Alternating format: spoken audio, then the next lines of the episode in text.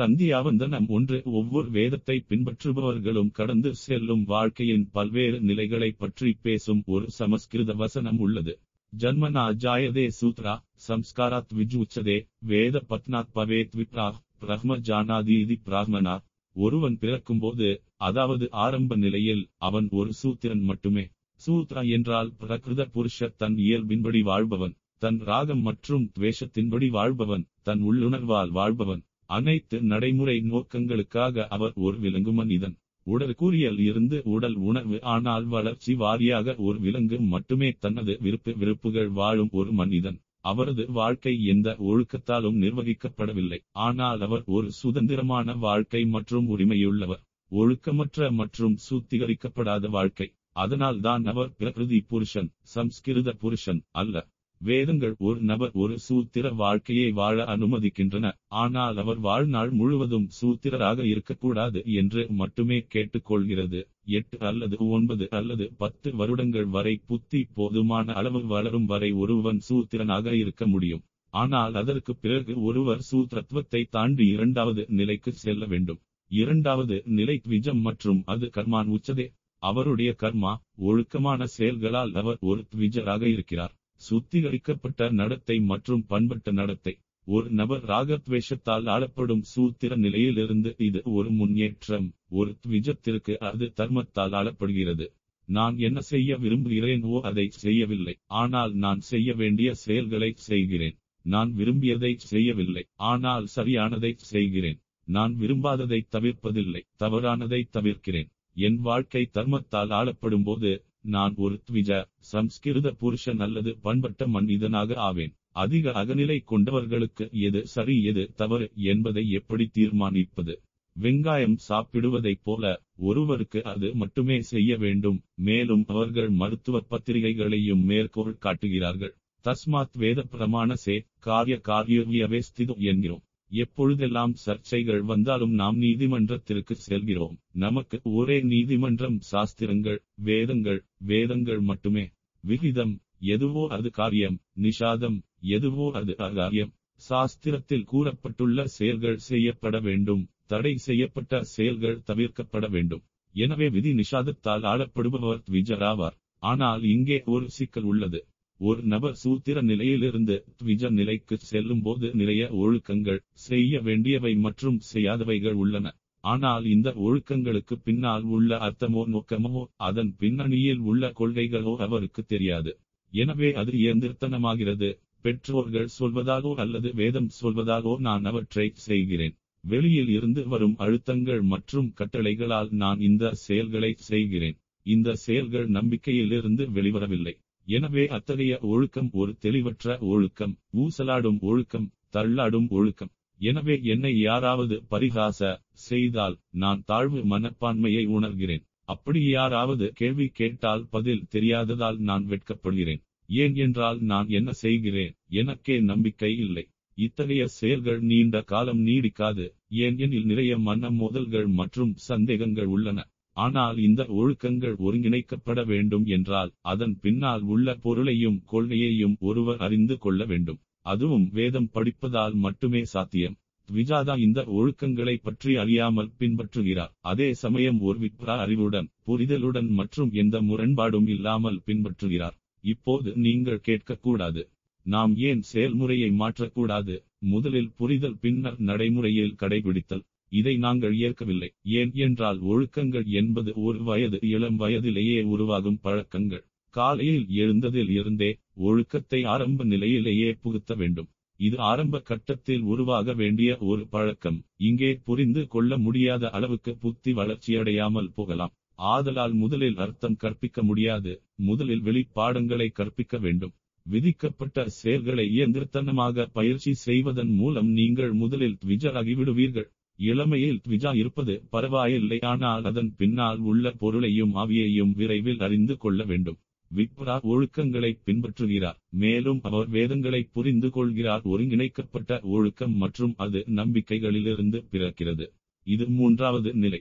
கடைசி நிலை பிராமணோ பிரம்ம வேதம். மூன்றாவது கட்டத்தில் ஒரு நபர் தர்ம தர்மத்தை பின்பற்றுகிறார். காலப்போக்கில் அது ஒரு நுட்பமான அடிமையாக மாறும். இது ஒரு தங்க கட்டையாக இருக்கலாம் மற்றும் ஒரு நபர் தர்மத்திற்கு அப்பால் செல்ல வேண்டும். ஆனால் தர்மத்திற்கு அப்பாற்பட்ட பயணம் ஒரு உள் மட்டத்தில் மட்டுமே என்பதை ஒருவர் புரிந்து கொள்ள வேண்டும். இது ஒரு மேம்பட்ட புரிதலானால் வெளி மட்டத்தில் தர்மம் தொடர்ந்து இருக்கும். எனவே ஒருவர் இறக்கும் வரை தர்மத்தை கடைபிடிக்க வேண்டும். இங்கு எந்த வழியும் இல்லை. மூன்றாவது நிலைக்கு அப்பால் சென்றவர் பிராமணன் என்று அழைக்கப்படுகிறார். இறுதி யதார்த்தத்தை அறிவதன் மூலம் ஒருவர் தர்மத்திற்கு அப்பாற்பட்டவர். பிரம்மனை அறிந்தால் தான் ஒருவன் வாழ்வு நிறைவு பெறுகிறது. இவை நான்கு நிலைகள்: சூத்ரா, த்விஜ, விப்ரா மற்றும் பிராமணம். ஆனால் இங்கே நாம் இரண்டாவது மற்றும் மூன்றாவது கட்டத்தில் மட்டுமே கவலைப்படுகிறோம்.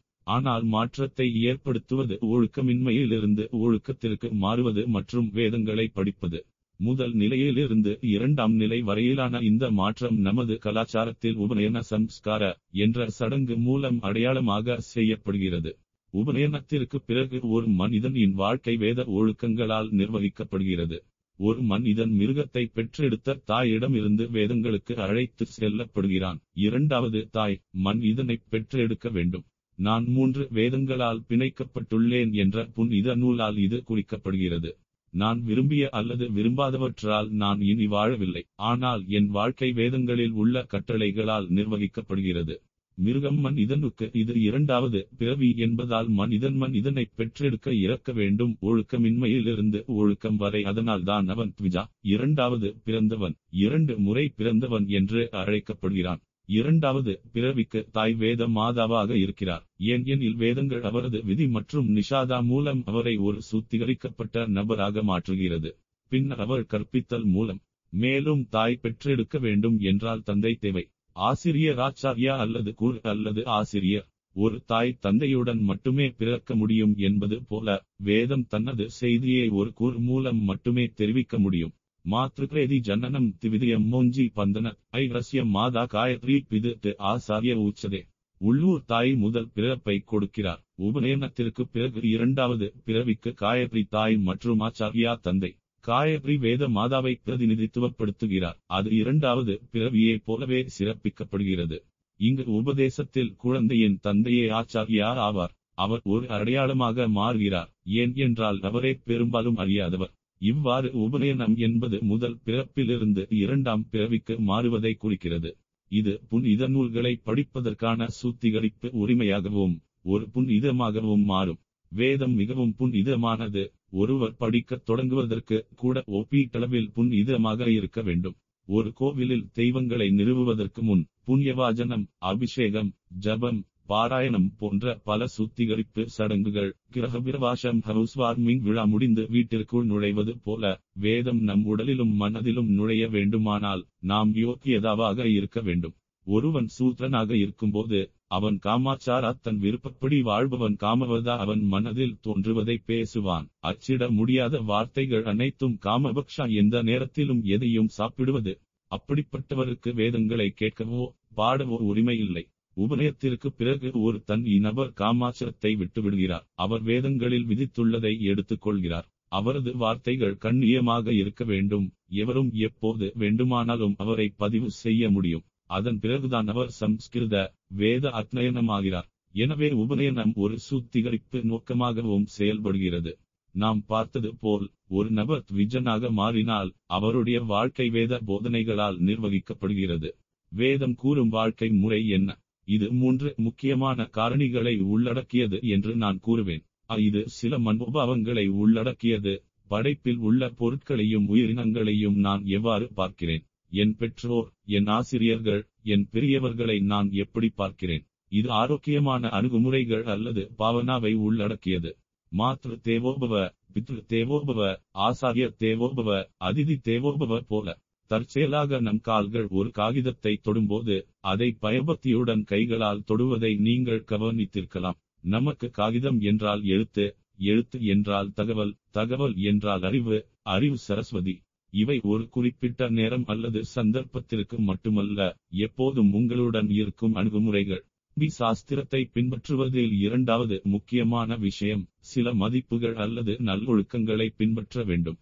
அகிம்சை, சத்தியம், அஸ்தேயம், பிரம்மச்சரியம், அபரிகிரகம் போன்றவை.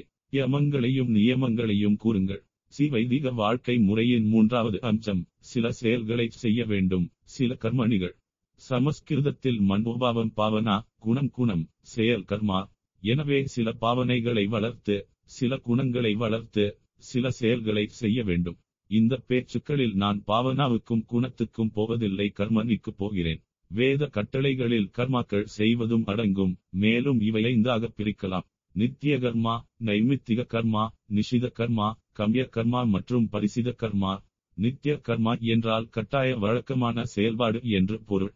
சாதுர்மாசிய கர்மாவாக நான்கு மாதங்களுக்கு ஒருமுறை தர்ப்பணம் செய்வது போல் தினசரி அல்லது மாதந்தோறும் இருக்கலாம். நித்தியம் என்றால் கட்டாயம் என்று பொருள்.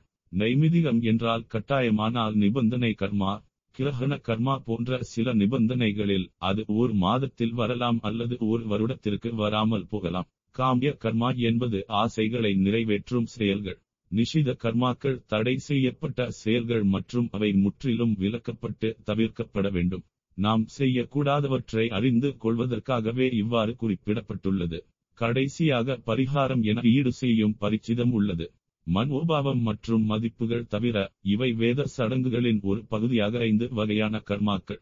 நித்திய நைமித கர்மாக்களுக்கு முக்கியத்துவம் கொடுப்பவர்கள் சந்தியாவனம் செய்கிறார்கள், ருத்ராட்சம் அணிகிறார்கள், கோவிலில் தொடர்ந்து பாராயணம் செய்கிறார்கள். ஆனால் அவர்களுக்கு மதிப்புகள் இல்லை என்பதால் நான் வலியுறுத்துகிறேன்.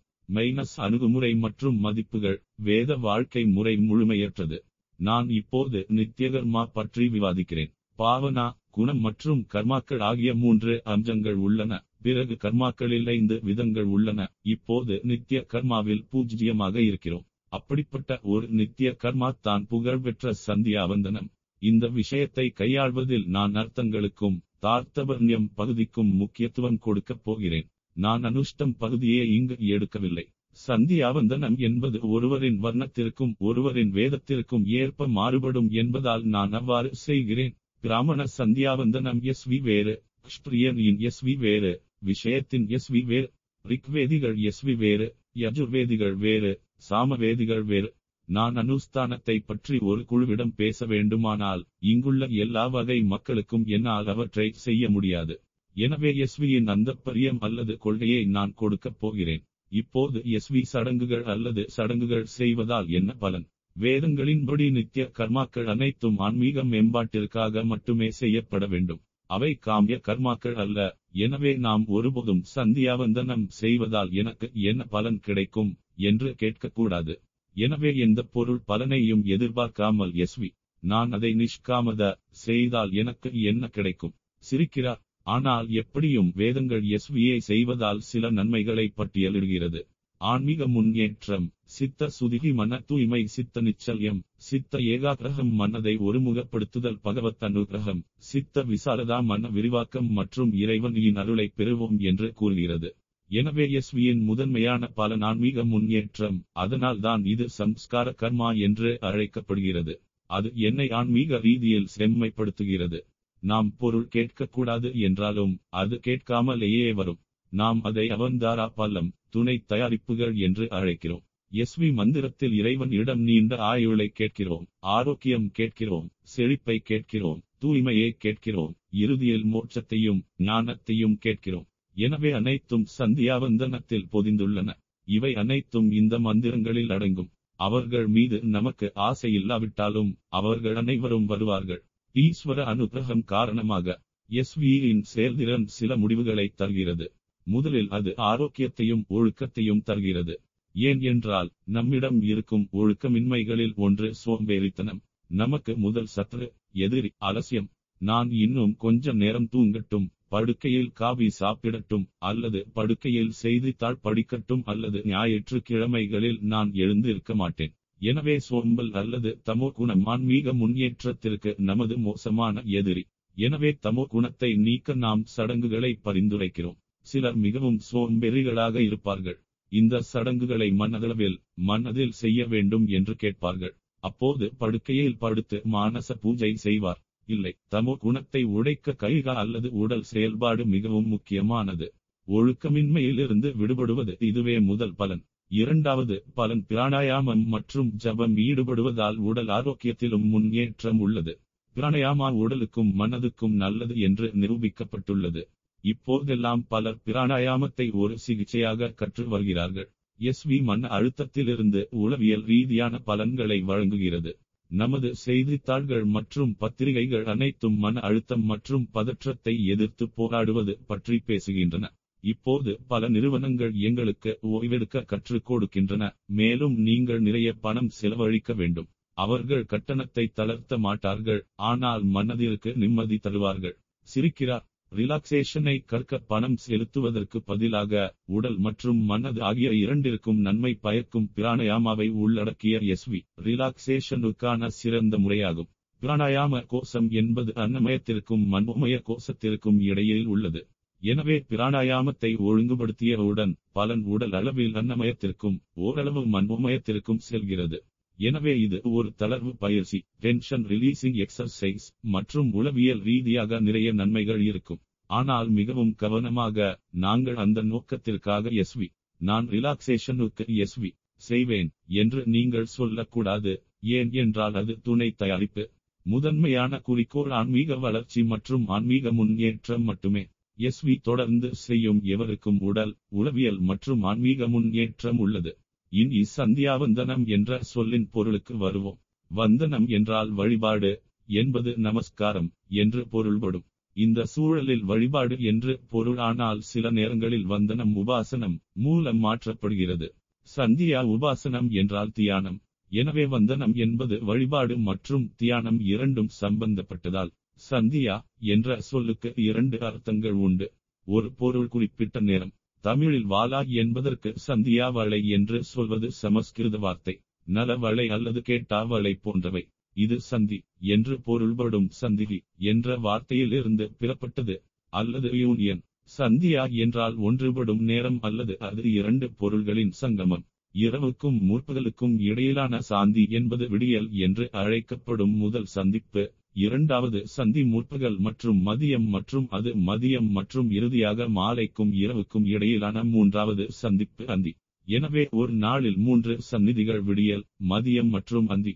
எனவே அதற்கான சந்திகள் சேர்ந்த நேரம், இடங்கள் மற்றும் பருவங்களுக்கு ஏற்ப மாறுபடும். கோடையில் ஐந்து பை போட்டி பைவ அல்லது குளிர்காலத்தில் ஏழு செவன் மணிக்கு, துவாரகா போன்ற சில இடங்களில் எட்டு ஏட்டாகவும் இருக்கும். சந்தியாவின் முதல் விளக்கம் சந்திகளுடன் தொடர்புடைய நேரம். எனவே சந்தியாவந்தனம் என்பது விடியற்காலை, நண்பகல் மற்றும் சாயங்காலம் ஆகிய மூன்று சந்நிதிகளில் செய்யப்படும் சடங்கு. பின்னர் சாந்திக்கு மற்றொரு முன்னோக்கு உள்ளது, அது பக்தனுக்கும் இறைவனுக்கும் இடையிலான சந்திப்பு. எனவே சந்தியா என்பது பக்தனுக்கும் இறைவனுக்கும் இடையே இணையும் நேரம் அல்லது இறைவனுடன் சந்திப்பு நேரம். இப்போது துரதிருஷ்டவசமாக கடவுள் சந்திப்பு நேரம் டிவி சந்திப்பு நேரமாகிவிட்டது. அடுத்த வகுப்பில் நாம் பார்க்க போகும் இன் ஒரு அர்த்தமும் இருக்கிறது. ஹரிவோம். சந்தியாவந்தனம் இரண்டு. இப்போது சந்தியா என்ற வார்த்தையின் அர்த்தங்களை பார்ப்போம். முதல் பொருள் சந்தி என்று பொருள்படும் சந்திதி என்பதிலிருந்து வந்தது. ஒரு நாளில் மூன்று சந்நிதிகள் உள்ளன. இரவுக்கும் முற்பகலுக்கும் இடையில் விடியல், மதியம் மற்றும் பிற்பகல் இடையே மதியம், மாலை மற்றும் இரவு இடையே அந்தி. அதன்படி இந்த சந்தியா காலத்தின் போது மூன்று சந்நிதிகளில் செய்யப்படும் வழிபாடு. இதிலிருந்து சந்தியாவந்தனம் எஸ்வி ஒரு நாளைக்கு மூன்று முறை செய்யப்படுகிறது என்பது தெளிவாகிறது. பிரதஸ் சந்தியா, மத்தியம் சந்தியா மற்றும் சாயம் சந்தியா. சந்தியா என்பதன் இரண்டாவது பொருள் ஜீவாத்மா மற்றும் பரமாத்மாவின் சங்கமமாகும். அதாவது இந்த சந்நிதிகளில் நாம் வேறு எந்த வேலையும் செய்யக்கூடாது. இது ஒரு வழிபாட்டு நேரம். இறைவனுடனான உறவை பேணுவதை தவிர அல்லது விழிப்புடன் இருப்பதை தவிர இந்த நேரத்தில் எந்த உலக உறவுகளையும் நாங்கள் விரும்ப மாட்டோம்.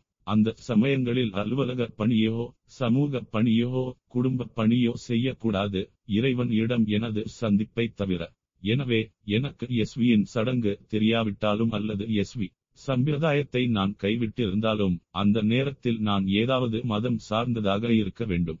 நீங்கள் எந்த ஸ்லோகத்தையும் உச்சரிக்கலாம் அல்லது கோவிலுக்கு செல்லலாம் அல்லது குறைந்தபட்சம் கீதை அல்லது உபநிடதம் போன்ற வேத புத்தகத்தையாவது படிக்கலாம். சந்தியா என்பது ஈஸ்வரனுக்கும் தன் மனிதனுக்கும் இடையிலான சந்திப்பு. மற்றொரு அர்த்தம் தாய் ஞானி என்ற மூலத்திலிருந்து ஒரு நபர் தியானம் செய்ய வேண்டிய நேரம் இது. எனவே சந்தியா காலம் என்றால் தியான காலம் என்று பொருள். ஒரு நபர் ஒரு நாளைக்கு மூன்று முறை ஈஸ்வர தியானம் செய்ய வேண்டும். இறுதியாக நாம் எடுக்கப் போகும் மிக முக்கியமான நான்காவது அர்த்தம் சந்தியா என்றால் ஈஸ்வரன் தானே வணங்கப்படுபவள் சந்தியா என்று அழைக்கப்படுகிறாள். இந்த வரையறையில் சந்தியா சந்தியை பிரதிநிதித்துவப்படுத்தவில்லை, ஆனால் பெண் வடிவில் வழிபடப்படும் இறைவனையே குறிக்கிறது. ஈஸ்வரனாக அல்ல ஈஸ்வரியாக. சாஸ்திரங்களின்படி இறைவன் மாயா சகிதம் பிரம்மன் என்று வரையறுக்கப்படுகிறார். எனவே சந்தியா தேவி மாயா கொண்ட பிரம்மன் வேறு யாரும் இல்லை. இந்த சந்தியா தேவி பிரபஞ்சத்தை உருவாக்கியவர், ஜகத் சுதிகி மாயா திதது நிஷ்கலா. அவர் பிரபஞ்சத்தை கட்டுப்படுத்துபவர் மற்றும் மாயாவின் நிபந்தனை ஏற்றவர் மற்றும் நிஷகலா தூய்மையான மற்றும் பிரிக்கப்படாத பிரம்மன் மற்றும் ஈஸ்வரை காவல சத்திகி சக்தியின் வடிவம். அவள் சிவரூபத்திலும் சக்தி ரூபத்திலும் இருக்கிறாள். சோ சந்தியா தேவியே மாயா சகிதம் பிராமணம். மேலும் அவள் தத்ரத்ரேயம் அல்லது குணத்ரேயத்தின் ஆதாரம். சந்தியா தேவியை வழிபடுவது சந்தியாவந்தனம் எனப்படும். இந்த பூஜையின் பிரமாணங்கள் அல்லது மூலங்கள் என்ன? இந்த எஸ்வி ஸ்ருதி மற்றும் ஸ்மிருதி இரண்டிலும் வாதிடுகிறார். இது ஸ்ரௌத கர்மா மற்றும் ஸ்ருதி மந்திரம். உத்யந்தம் அஸ்தம் யன்ஹம் ஆதித்யம் அபித்யாயம். சூரியன் உதிக்கும் மற்றும் மறையும் சூரியனை வணங்க வேண்டும். மற்றும் நபர் என்ன பெறுகிறார்? அவர் சகலம் பத்திரம் அஷ்ணுதே பெறுகிறார். அந்த நபர் அர்த்தம் காமம் தர்மம் மற்றும் எல்லாவற்றிற்கும் மேலாக மோட்சம் போன்ற அனைத்து ஐஸ்வர்யங்களையும் பெறுகிறார். மற்றொரு பிரபலமான ஸ்ருதி பிரமாணம் ஆகா ஆகா சந்தியா உபாசிதா என்பது எஸ்வி தினமும் செய்ய வேண்டும். சந்தியாத்ரியம் து காதவியம் த்வமவ ஆத்மா விதா சதா என்பது ஸ்மிருதி பிரமாணம். ஒவ்வொரு விஜயும் ஒரு நாளைக்கு மூன்று முறை எஸ்வி செய்ய வேண்டும். இவை அத்ரி மகரிஷியின் வார்த்தைகள். புனித நூறு சடங்கு வரை ஒருவருக்கு இந்த கர்மாக்கள் இல்லையானால் உபநயத்திற்கு பிறகு ஒரு நாளைக்கு மூன்று முறை செய்ய வேண்டும். இப்போது அடுத்த கேள்வி, இந்த சந்தியா தேவியை எப்படி வணங்குவது? இந்த சந்தியா தேவியை எங்கே வணங்குகிறோம்? சத்யா தேவி சவித்ர மண்டலம் சூரிய மண்டலத்தில் அமைந்துள்ளது. வட்டு அல்லது உருண்டை மண்டலம் என்று அழைக்கப்படுகிறது. சூரிய மண்டலத்தில் சந்தியா தேவியை ஆவாகனம் செய்ய வேண்டும். இது சூரியன் மீது சந்தியா வழிபாடு. சந்தியா வந்தனம் ஒரு நாளைக்கு மூன்று முறை செய்யப்படுவதால் சந்தியா தேவி மூன்று வெவ்வேறு அம்சங்களில் காட்சியளிக்கிறார். அவள் மூன்று வெவ்வேறு வடிவங்களில் வணங்கப்படுகிறாள். அவை அனைத்தும் சூரிய மண்டலத்தில் உள்ளன. இந்த ஒவ்வொரு தெய்வத்திற்கும் வெவ்வேறு பெயர், வெவ்வேறு வடிவம், வெவ்வேறு நிறம் மற்றும் மூன்று வெவ்வேறு தியான ஸ்லோகங்கள் உள்ளன. சந்தியாதேவியின் மூன்று பெயர்கள் காலையில் காயத்ரி, மதியம் சாவித்ரி, மாலையில் சரஸ்வதி. சந்தியா சந்தியா காயத்ரி அல்லது சாவித்திரி அல்லது சரஸ்வதி என அனைவரும் வழிபடும் நேரத்தை பொறுத்து நினைவில் கொள்ளுங்கள்.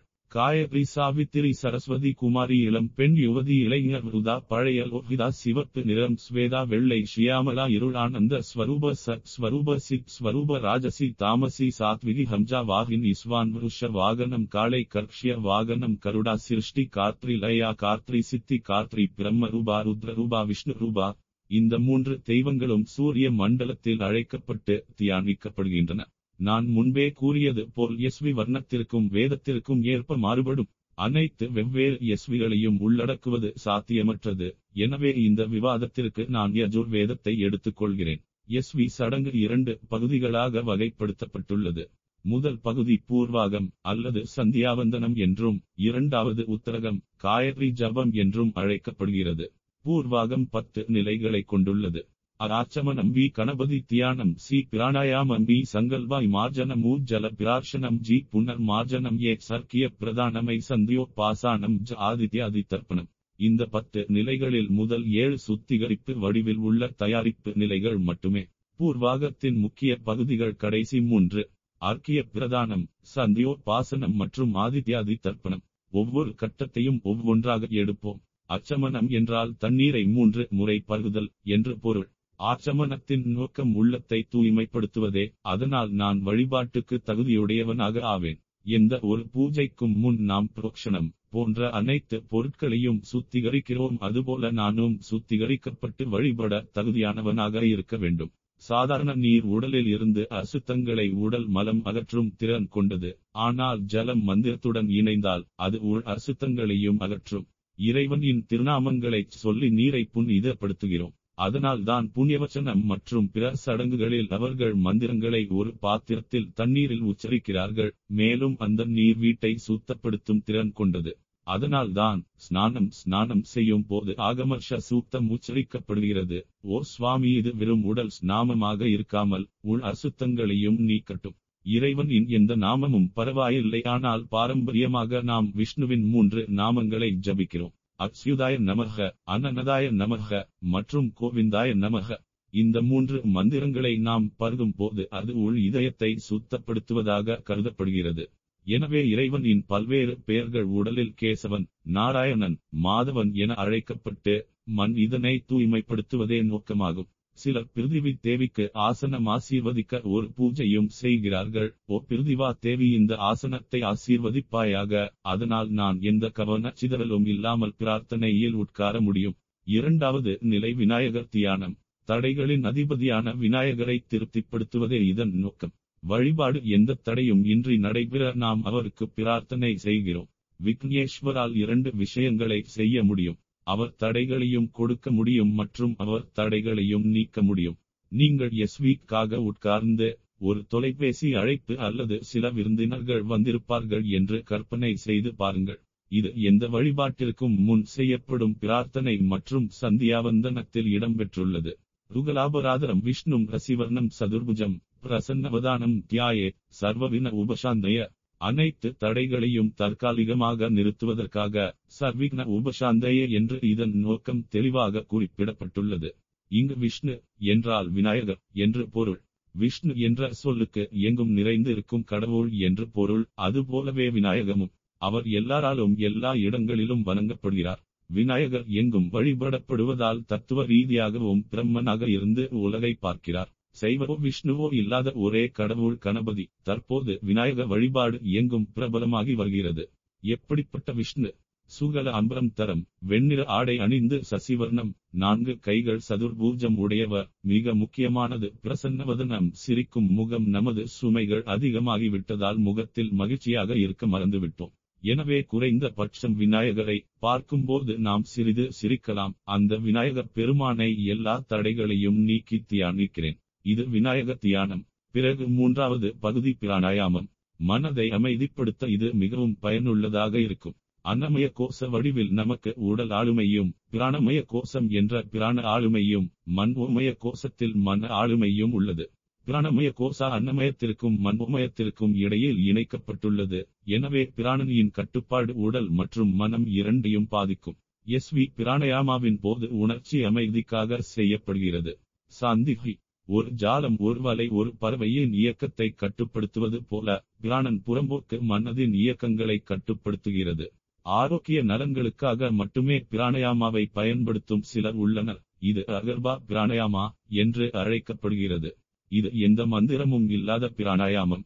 பின்னர் மந்திரங்கள் உச்சரிக்கப்படும் சாகர்பா பிராணயாமா என்று அழைக்கப்படும் இரண்டாவது வகை பிராணாயாமா உள்ளது. மந்திரம் இல்லாமல் பிராணாயாமம் செய்யும் போது மனம், உடல் உணர்வு, ஆரோக்கிய உணர்வு மற்றும் தெய்வாத புத்தியை அதிகரிக்கும்.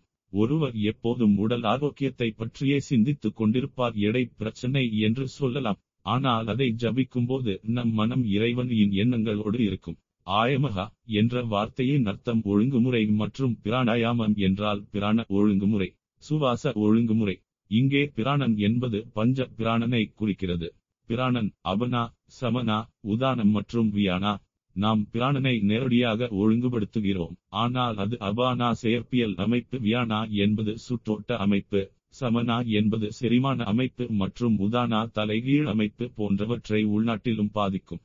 நாம் சுவாசத்தை மட்டுமே ஒழுங்குபடுத்துகிறோம், ஆனால் முழு உடலியல் அமைப்பும் கட்டுப்படுத்தப்படுகிறது. எனவே யாருக்கேனும் அஜீரணம் அல்லது அதிக செரிமானம் அல்லது மலச்சிக்கல் இருந்தால் பிராணயாமா பயிற்சி பலன் அளிக்கும். பிராணயாமம் ஒரு பெரிய அறிவியல், அசாதாரண சக்திகளை பெறவும் இது பயன்படுகிறது. குண்டலினி சக்தி மற்றும் பிராணமயத்தின் கீழ் வரும் அனைத்தும் மூலாதாரத்தை உயர்த்துவது, சக்கரங்கள் போன்றவற்றின் வழியே செல்வது. ஆனால் சந்தியாவந்தனம் செய்வது நமது நோக்கம் அல்ல. சந்தியாவந்தனம் பிராணாயாமத்தில் நாம் அசாதாரணமான மற்றும் அற்புத சக்திகளுக்காக இங்கு வரவில்லை. ஆழ்ந்த சுவாசத்தை மட்டுமே செய்கிறோம். ஆழமாக உள்ளிழுப்பது, ஒரு சிறிய தக்கவைப்பு மற்றும் பின்னர் ஆழ்ந்த சுவாசம் இங்கே பரிந்துரைக்கப்படுகிறது. எஸ்வியில் இந்த பிராணாயாமாவை ஒருவரின் வசதிக்கேற்ப மூன்று முறை அல்லது பத்து முறை செய்யலாம். இந்த பிராணாயாமம் இந்த மந்திரத்துடன் செய்யப்படுகிறது. பூஹூ ஓம் புவஹ ஓம் சுவஹ ஓம் மகாஹ ஓம் ஜனாஹ ஓம் தபஹ ஓகம் சத்தியம் என்பது ஒரு பகுதி. பிரணவம் மற்றும் வியாகிருதி.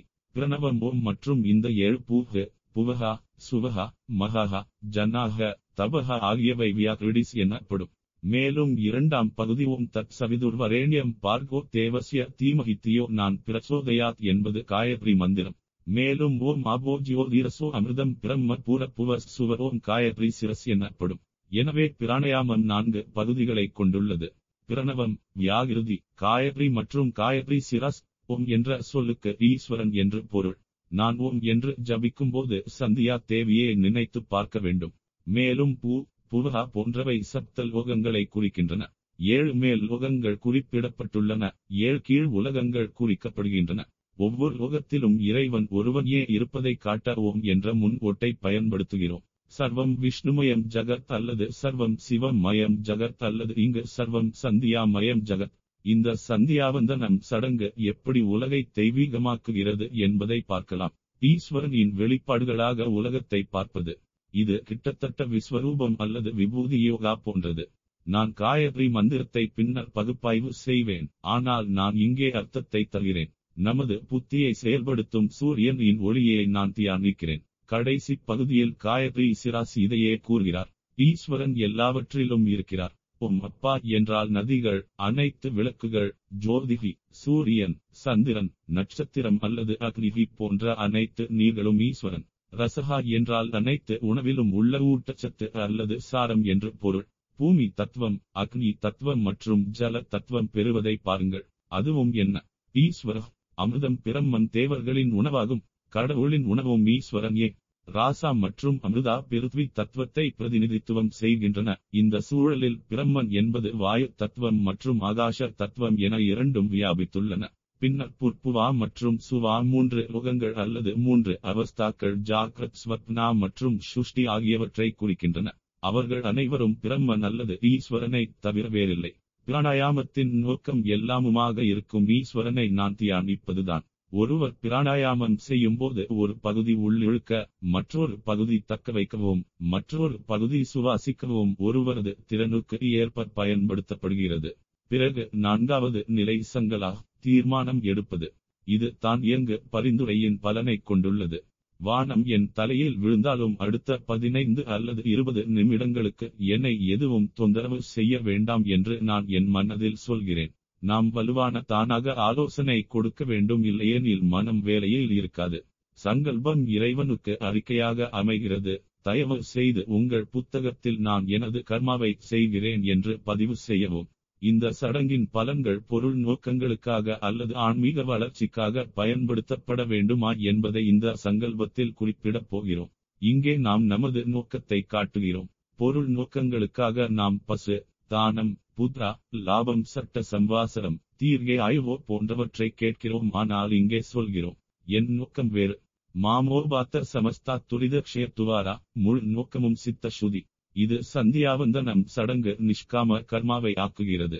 சங்கல்பத்தின் சரியான அர்த்தத்தை அடுத்த வகுப்பில் பார்ப்போம். ஹரிவோம்.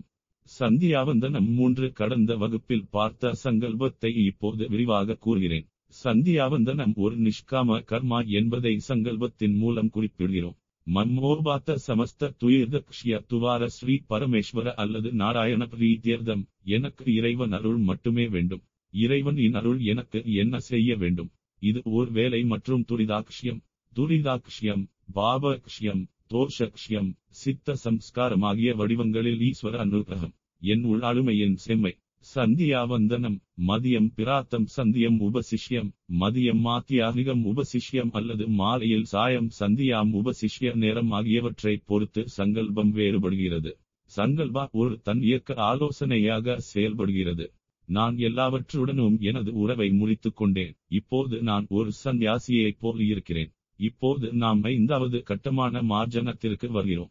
இதன் பொருள் துடைத்தல் அல்லது சுத்தம் என்பதாகும். அதனால் தான் சமஸ்கிருதத்தில் மார்ஜனி என்பது விளக்குமாறு. உள் மனதை துடைக்க ஆன்மீக துடைப்பத்தை பயன்படுத்தப் போகிறோம். மார்ஜனத்தில் நாம் தண்ணீரில் இறைவனை அழைக்கிறோம். ஆற்றில் ஓடும் நீர் அல்லது தொட்டியில் ஓடும் நீர் அல்லது பஞ்ச பத்திரத்தில் ஓடும் நீர் அல்லது உத்ததாரணியில் கூட தண்ணீரில் சந்தியா தேவியை அழைக்கிறோம். நாம் ஏன் தண்ணீரை பயன்படுத்துகிறோம்? மெட்ராஸ் தவிர பொதுவாக இது எளிதில் கிடைக்கும் மற்றும் ஏராளமான பொருள்.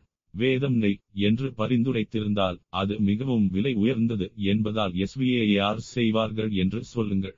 எனவே சந்தியாவந்தனம் எஸ்வி சடங்கு செய்ய தண்ணீர் கிடைக்கவில்லை என்று யாரும் சாக்கு சொல்ல முடியாது. இரண்டாவது காரணம், தண்ணீர் தான் வாழ்வின் அடிப்படை மற்றும் ஆதாரம். எனவே ஒரு விஞ்ஞானி எந்த கிரகத்தில் உயிர் இருக்கிறதா என்று கண்டுபிடிக்க விரும்பும் போதெல்லாம் அவர்கள் முதலில் தண்ணீர் உள்ளதா என்பதை சரிபார்க்கிறார்கள். ஈஸ்வரனைப் போலவே நீர் வாழ்க்கையின் அடிப்படை ஆதாரம். எனவே தண்ணீர் ஈஸ்வரனை ஆவாகனம் செய்வது எளிது.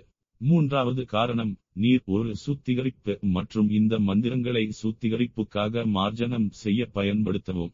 உள் சுத்திகரிப்புக்கான அடையாளமாக தண்ணீரை வெளிப்புறமாக பயன்படுத்துகிறோம். இறுதியாக ஒருமுறை தண்ணீரில் ஈஸ்வரனை ஆவாகனம் செய்தால் ஜலத்திற்கு ஈஸ்வர புத்தியை உருவாக்குகிறோம். தண்ணீரை கடவுளாக மதிக்க ஆரம்பிக்கிறோம். எனவே விராட் தரிசனம் அல்லது சர்வத்ர ஈஸ்வரத்துவம் பெற இது உதவும். படைப்பை சாதாரணமாக எடுத்துக்கொள்ளாதீர்கள். படைப்பை இழிவாக பார்க்காதீர்கள். படைப்பை ஈஸ்வர அபிவிருத்தியாக பாருங்கள். இது உலகின் தெய்வீகத்தை பார்க்க மன்னதிற்கு உதவும். அப்படிப்பட்டவர் எஸ் வி செய்கிறவர் நீர்நிலைகளை மாசுபடுத்த மாட்டார். சூழலியலுக்கு ஆபத்தில்லை. எனவே இந்த நான்கு காரணங்களுக்காக கடவுள் தண்ணீரில் அழைக்கப்படுகிறார். இப்போது மந்திரத்தை எடுத்துக்கொள்வோம். ஆபோவா இடகம் சர்வம் விஸ்வ பூதான்யாபகா பிராணவராபக பசவ ஆபகா அன்னமாபக அமிர்தமாபகா சம்ராதாபகா விராதபகா ஸ்வராதபாக சந்தாகம் சியாபகா ஜியோதிக்மஷியாபா சுயாபகா அவசியாபகா அவசியாபகா தே ஆபகா என்பது சர்வம் என்பதை மந்திரம் காட்டுகிறது. அப்பகா ஜலம் ஈஸ்வர ரூபம், நீர் ஈஸ்வரனாகிய இரண்டும் வியாபித்துள்ளன. விலங்குகள், பூச்சிகள், தாவரங்கள் அனைத்தும் நீர். ஓம் ஸ்ரீ கேசவாய நமக என்று எழுதுகிறார்கள். அதன் பிறகு மார்ஜன மந்திரம் ஜபிக்கப்பட்டு ஒவ்வொரு மந்திரத்திற்கும் நெற்றியில் தண்ணீர் தெளிக்க வேண்டும். எனவே மார்ஜனம் மந்திரம் புரோக்ஷண மந்திரம் என்றும் அழைக்கப்படுகிறது. சுத்தம் செய்யும் மந்திரம் அல்லது மந்திரம் தெளித்தல். இங்கே ஒன்பது மந்திரங்கள் உள்ளன. ஓம் ஆபோ ஹிஷ்தா மயோபுவகா தான் ஊர்ஜே ததாதன மகே ரணாய சக்ஷசே யோ வக ஸ்ரீவதமோ ரசக தஸ்ய பாஜாய ஏதேஹ நக உஷதீரிவ மாதரக தஸ்மா அரங்கமாம வர்ஹ யஸ்ய நபோஜாய தக்ஷய ஆய ஜெய் நவதாக்ஷயா. இந்த ஒன்பது மந்திரங்கள் ஒன்பது பாவங்களை நீக்கும் என்று ஒரு அழகான ஸ்லோகம் உள்ளது. ரஜோ தமோ மோக ஜாதன் ஜாக்ர ஸ்வப்னா சுசுப்தி ஜாதன் வாக் மாயா கயா ஜாதன் தோஷன் நவ ஏதான் நவ வீர்த்தயா. ரஜோ குணம் அல்லது தமோ குணம் அல்லது மோகத்தால் செய்யப்படும் பாவங்கள் அல்லது பாவங்கள் எந்த பாவத்தையும் உண்டாக்காததால் இங்கு சத்துவத்தை சொல்ல வேண்டும். தமோவிற்கும் மோகத்திற்கும் இடையில் ஆவரண சக்தியும் விக்ஷப சக்தியும் உள்ளன. இந்த மூன்று பாவங்களும் மூன்று அவஸ்தைகளில் செய்த பாப்பாவுடன் சேர்ந்து சுஷுப்தியில் நாம் யாரையாவது தன்னிச்சையாக உதைத்திருக்கலாம். அதனால் நீங்கள் ஆழ்ந்த உறக்க நிலையிலும் பாவம் செய்யலாம். பின்னர் வார்த்தைகள், மன்னம் அல்லது செயல்களால் செய்யப்படும் மூன்று பாவங்கள். இந்த ஒன்பது பாவங்களையும் மார்ஜனம் தன் இமன் இதன் இடம் இருந்து நீக்கும். ஆபோ அவரது சிஷ்டா மயோபுவா, நீங்கள் மகிழ்ச்சியின் ஆதாரம். நீ ஆனந்த ரூபா. ஓ தண்ணீரே, நீ இறைவனை தவிர வேறில்லை. எல்லா ஆனந்தங்களுக்கும் நீயே ஆதாரம். இரண்டாவது மந்திரம் தான் ஊர்ஜே ததாதன, நீர் எங்களுக்கு எல்லா ஊட்டத்தையும் ஊர்ஜம் தர வேண்டும். ஊட்டச்சத்தின் மூலம் நமக்கு உடல் ஊட்டமும் மதிப்புகளின் வடிவில் மன ஊட்டமும் இருக்க வேண்டும். மனத்தின் போஷாக்கு சமாதி ஷட்க சம்பாதி. எனவே உலக இன்பத்திற்காக அல்லாமல் எல்லா உடல் மற்றும் மன ஊட்டத்தையும் எங்களுக்கு அருள்வாயாக. இல்லை, ஏன் என்றால் மகே ரணாய சக்ஷசே சக்ஷஸ் என்றால் ஆத்மஞானம், ரமணியம் என்றால் மங்களகரமானது, அழகானது, புனிதமானது. நீர் எங்களுக்கு பெரிய மற்றும் மங்களகரமான ஆத்ம ஞானத்தை அருள்வாயாக. உங்களில் மிகவும் மங்களகரமான இயல்பு எது? யோவ சிவதமோ ரசக, இறைவன் இன் வடிவில் உள்ள நீர் மிகவும் மங்களகரமான சாற்றை கொண்டுள்ளது. உங்களின் சாரமாகிய மிகவும் மங்களகரமான சிவதமான ஆனந்தத்தையும் பகிர்ந்து கொள்வோம். எப்ப அழுது இடம் நான் பொறுமையிழந்து அடுத்த ஜென்மத்திற்கு தள்ளி போட முடியாது. யோசனைகள் எவ்வாறு மிகவும் அற்புதமாக உருவாகின்றன என்பதை பார்க்கிறீர்கள். முதலில் நாம் உடல் மன ஊட்டச்சத்தை கேட்போம். இது ஞான யோக்கியதா? பிறகு ஞானத்தை கொடுங்கள். பிறகு ஆனந்தமாகிய ஞானத்தின் பலனை எனக்கு கொடுங்கள். எனக்கு உடல் தகுதியை கொடு, அறிவை கொடு, ஆனந்தத்தை கொடு. மீமாஷா மற்றும் வேதாந்தம் போன்ற மற்ற படிப்புகளில் ஈடுபடும் மற்ற பிரம்மச்சாரிகளுக்கும் இந்த மந்திரம் அறிவை பெற உதவும். சரியான நேரத்தில் சரியான உணவை தேர்ந்தெடுத்து ஒரு தாய் குழந்தைக்கு ஊட்டமளிப்பது போல் இந்த ஊட்டச்சத்தை எல்லாம் என் முதிர்ச்சிக்கு ஏற்ப படிப்படியாக எனக்கு வழங்க வேண்டும். புதிதாக பிறந்த குழந்தைக்கு முருகு கொடுப்பதை கற்பனை செய்து பாருங்கள். குழந்தை பிறந்து இரண்டு மாதங்கள் ஆகும்போது அதற்கு ஏற்றாறு போல் உணவளிப்பாள். ஆறு மாத வயது, இரண்டு ஆண்டுகளுக்கு பிறகு அதே பால் செய்யாது. இருபது வருடங்களாகியும் இன்னும் பால் கறந்தும் அது வேலை செய்யாது. அதுபோலவே ஆரம்பத்தில் தர்ம போஷாக்கு, அதன்பின் நற்பண்புகள், அதன்பின் ஞான போஷாக்கு, இவை அனைத்தும் நீர் ஆகிய நீயே நன்கு அறிவாய். இங்கு அழகு சந்தியா தேவி ஸ்திரீ லிங்கம் பெண்பால் மற்றும் ஆபத்தன் நீரும். எனவே உஷதீரிவ மாதரஹா, உஷதீரிவ என்றால் மாதாவைப் போல் அன்பும் அக்கறையும் கொண்டவர். ஆகவே அன்பான தாயைப் போல எங்களுக்கு ஊட்டமளிக்க வேண்டும் என்பதே எனது பிரார்த்தனை. இங்கு இன் ஒரு அஞ்சமும் உண்டு. சில நேரங்களில் ஒரு குழந்தை சாப்பிட மறுக்கிறது. என்ன சாப்பிடுவது, எப்போது சாப்பிடுவது என்று தெரியவில்லை. ஆனால் குழந்தையை தூண்டுவது தாய்க்கு தெரியும். காகத்திற்கு ஒரு கை, தந்தைக்கு ஒரு கை, பாட்டிக்கு ஒரு கை, சிட்டுக்குருவிக்கு ஒரு கை.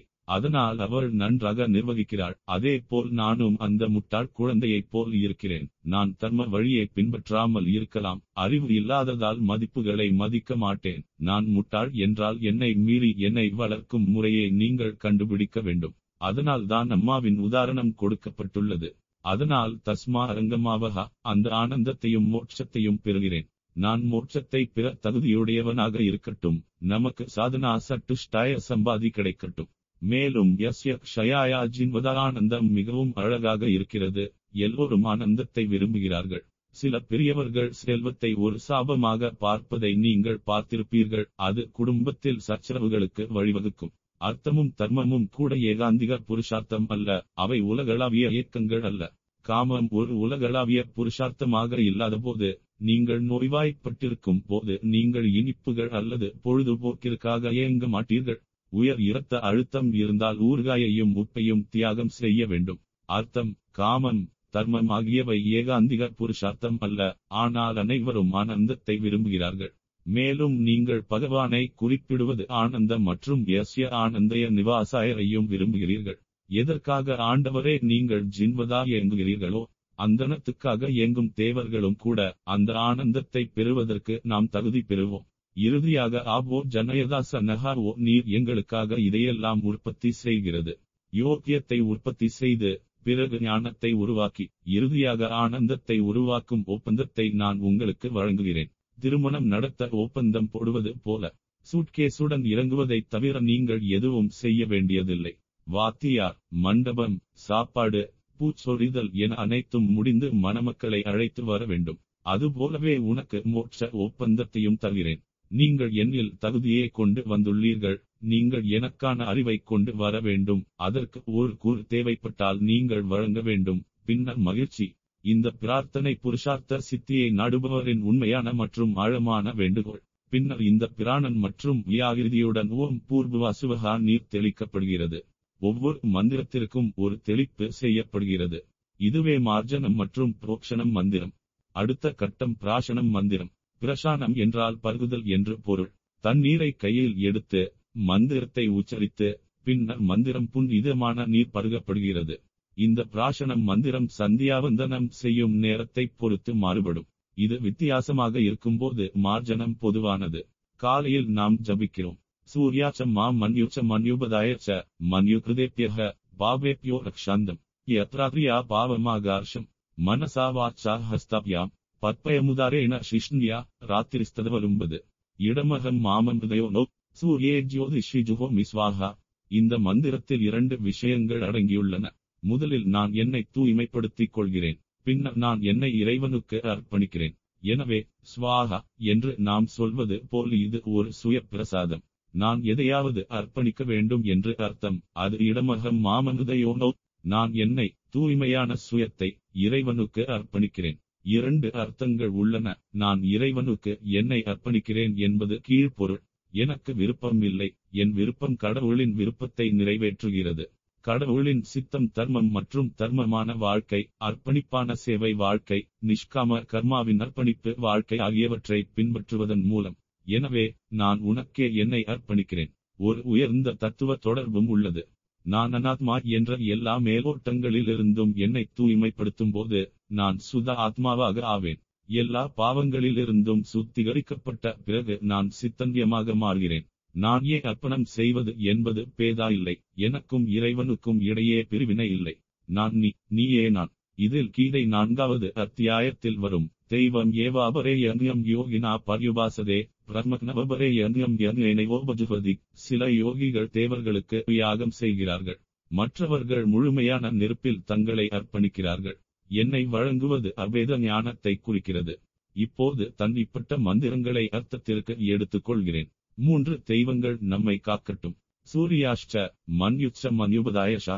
சூரிய தேவதை இரண்டு வடிவங்களில், சூரிய கடவுள் வடிவில், இரண்டாவதாக ஈஸ்வரன், முழு படைப்பையும் உயிர்ப்பிப்பவர். முன்பு தண்ணீரில் இறைவனை ஆராதித்தோம், இப்போது சூரியனிலும் இறைவனை வழிபடுகிறோம். அவர்கள் நம்மில் உள்ள சர்வாத்மா பாவம் எப்படி இருக்கிறார்கள் என்று பாருங்கள். மன்யு என்றால் கோபம். இங்கே மன்யு என்பது கோபத்தின் கடவுளான மன்யு தேவதையை குறிக்கிறது. பெரும்பாலான பாவங்களுக்கு காரணம் கோபம் என்பதாலேயே நாம் தேர்ந்தெடுத்துள்ளோம். கோபத்தால் கட்டாயப்படுத்தப்பட்ட நான் தவறாக நினைத்து மற்றவர்களை சபிக்கிறேன்.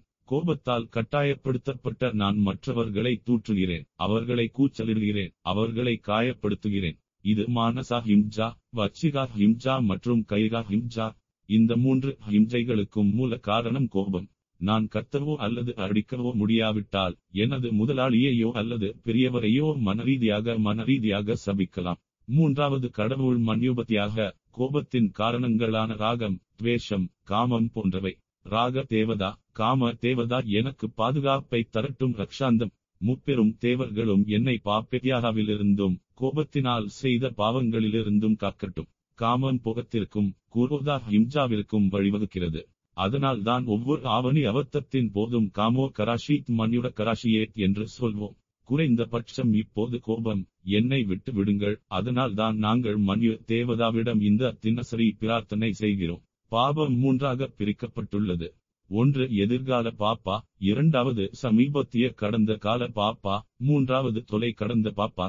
எதிர்காலத்தில் கோபம் வராமல் என்னை காப்பாயாக, கோபம் வராமல் என்னை காப்பாயாக என்பது அனுமானம். யாத்ராத்ரியா பாபம் என்பது கடந்த இரவில் கடந்த காலத்தில் செய்த பாவம். இந்த பாவங்களை நான் எந்த கருவி மூலம் செய்கிறேன்? மானசா நான் செய்யக்கூடாததை நினைத்து பாவங்களை செய்தேன். தீய எண்ணங்களை மகிழ்விப்பதன் மூலம் வார்ச்சா தீய வார்த்தைகளை சொல்லி பாவங்களை செய்தேன். ஹஸ்தாபயம் கைகளால், பத்தியம் கால்களால். செய்ய வேண்டிய இடத்திற்கு சென்று கூடுதல் உதைக்கும், கூடுதலாக செல்ல வேண்டாம். உடலென பாவம். வயிறு என்ன பாவம் செய்ய முடியும்? உண்ணக்கூடாததை உண்பது, தேவைக்கு அதிகமாக உண்பது போன்றவை. மேலும் சிஷ்ணா என்பது பாலுறுப்பை குறிக்கிறது. எல்லா வாத்தியங்களின் மூலமும் நான் இரவில் என்ன பாவம் செய்தேனோ ராத்திரி தேவதை அந்த பாவங்கள் அனைத்தையும் நீக்கட்டும். மேலும் அடுத்த வகுப்பில் பார்ப்போம். ஹரி ஓம். சந்தியாவந்தனம் நான்கு. இப்போது நாம் பிரார்த்தன மந்திரங்களை பார்க்கிறோம். இது சந்தியாவந்தனம் நடக்கும் நேரத்தை பொறுத்து மாறுபடும். காலையில் நாம் சூரியனை, ஈஸ்வர, மன்யு, கோப தெய்வம் மற்றும் ராகம் போன்ற கோபத்திற்கு காரணமான மன்யுபதாய வடிவில் வணங்குகிறோம். துவேஷம், காமம் முதலிய எல்லா தேவர்களும் என்னை எதிர்காலத்தில் இந்த பாவங்களை செய்யாமல் இருக்க அருள் புரியட்டும். மந்திரத்தின் முதல் பகுதி பவிஷ்ய பாவ நிரர்த்தத்துவம், எதிர்கால பாவங்கள். கைகள், கால்கள், வயிறு என அனைத்து கருவிகளின் மூலமாகவும் மனச, வாச்சா, கைகா போன்றவற்றால் செய்யப்படும் பாவங்கள். அடுத்ததாக சமீப காலத்தில் செய்த பாவங்கள் அனைத்தையும் நேற்றிரவு போக்க பிரார்த்திக்கிறோம். இரவுக்கு அதிபதியான தெய்வம் ராத்திரி தேவதை அந்த பாவங்கள் அனைத்தையும் அழிக்கட்டும். பின்னர் ரிமோட் பாஸ்ட் பாப்பம் என்பது கிஞ்சதுரிதம் மயை மூலம் குறிக்கப்படுகிறது. அதை நாம் சஞ்சித பாபம் என்று எடுத்துக்கொள்ளலாம். துரிதம் என்றால் பாபம். மகாபாபம் உட்பட நான் என்ன பாவம் செய்தேனோ அவை அனைத்தையும் ஈஸ்வரன் நீக்கட்டும். இப்போது எல்லா பாவங்களும் நீங்கி நான் ஒரு சுத்த ஜீவாதா. நைவேத்தியம் உள்ளிட்ட எதையும் இறைவனுக்கு சமர்ப்பிக்கும் முன் அது புரோஷனம் மூலம் சுத்தம் செய்யப்படுகிறது.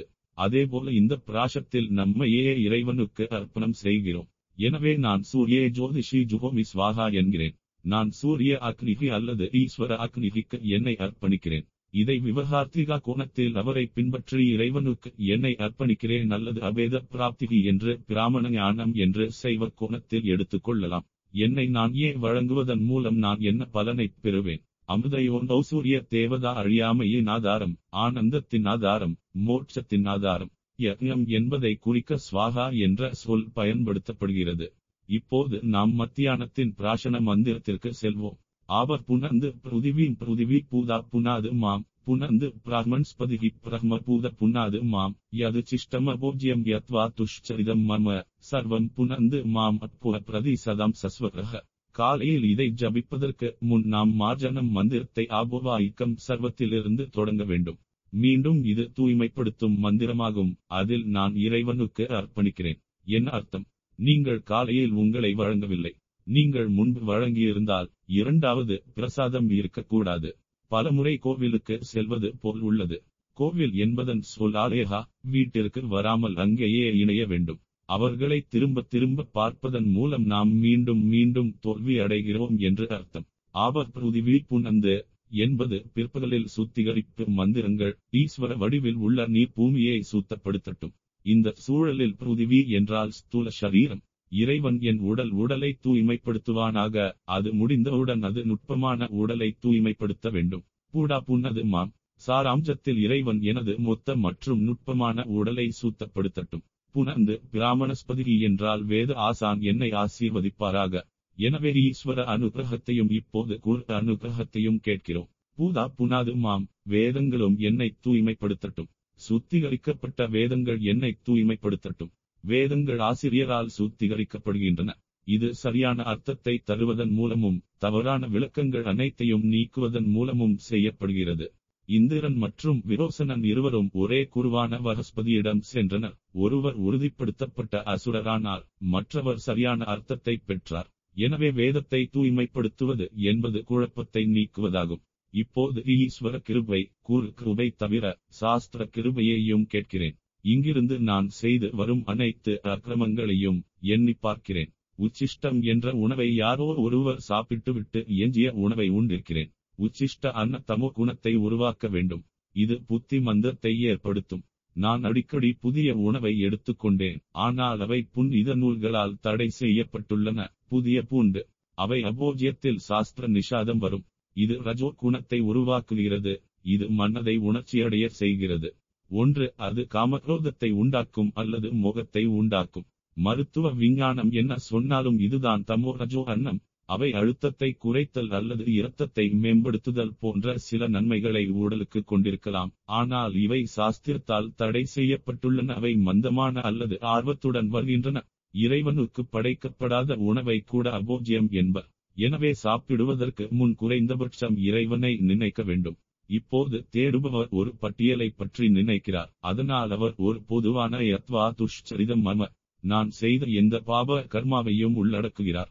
இறுதியில் இன்னும் ஒரு பொருள் உள்ளது, அசத பிரார்த்திகா ஒரு தீயவரிடமிருந்து எதையும் எடுக்கிறது, பணம் அல்லது வழங்குதல் அல்லது எதையும் எடுத்துக்கொள்வது என்று பொருள். சாஸ்திரத்தின்படி நாம் ஒருவரிடமிருந்து எந்த பொருளையும் எடுத்துக்கொண்டால் அந்த நபரின் தன்மையும் பொருளுக்கு மாற்றப்படுகிறது. ஒன்று புலப்படும் பரிவர்த்தனை, மற்றொன்று கண்ணுக்கு தெரியாத பரிவர்த்தனை. நீங்கள் உணவருந்தும் மற்றும் பொருள் முதல்வாத நபரிடம் இருந்து சம்பாதிக்கிறீர்கள் என்று கற்பனை செய்து பாருங்கள். பிறகு நீங்கள் பொருள் முதல்வாதியாக மாறுவீர்கள். அப்படிப்பட்டவரின் சகவாசத்தில் மதமும் ஆன்மீகமும் படிப்படியாக விலகிவிடும். இந்த தோசை அசத் பிரதிகிரகா என்று அழைக்கப்படுகிறது. இங்கே சிக்கல் உள்ளது.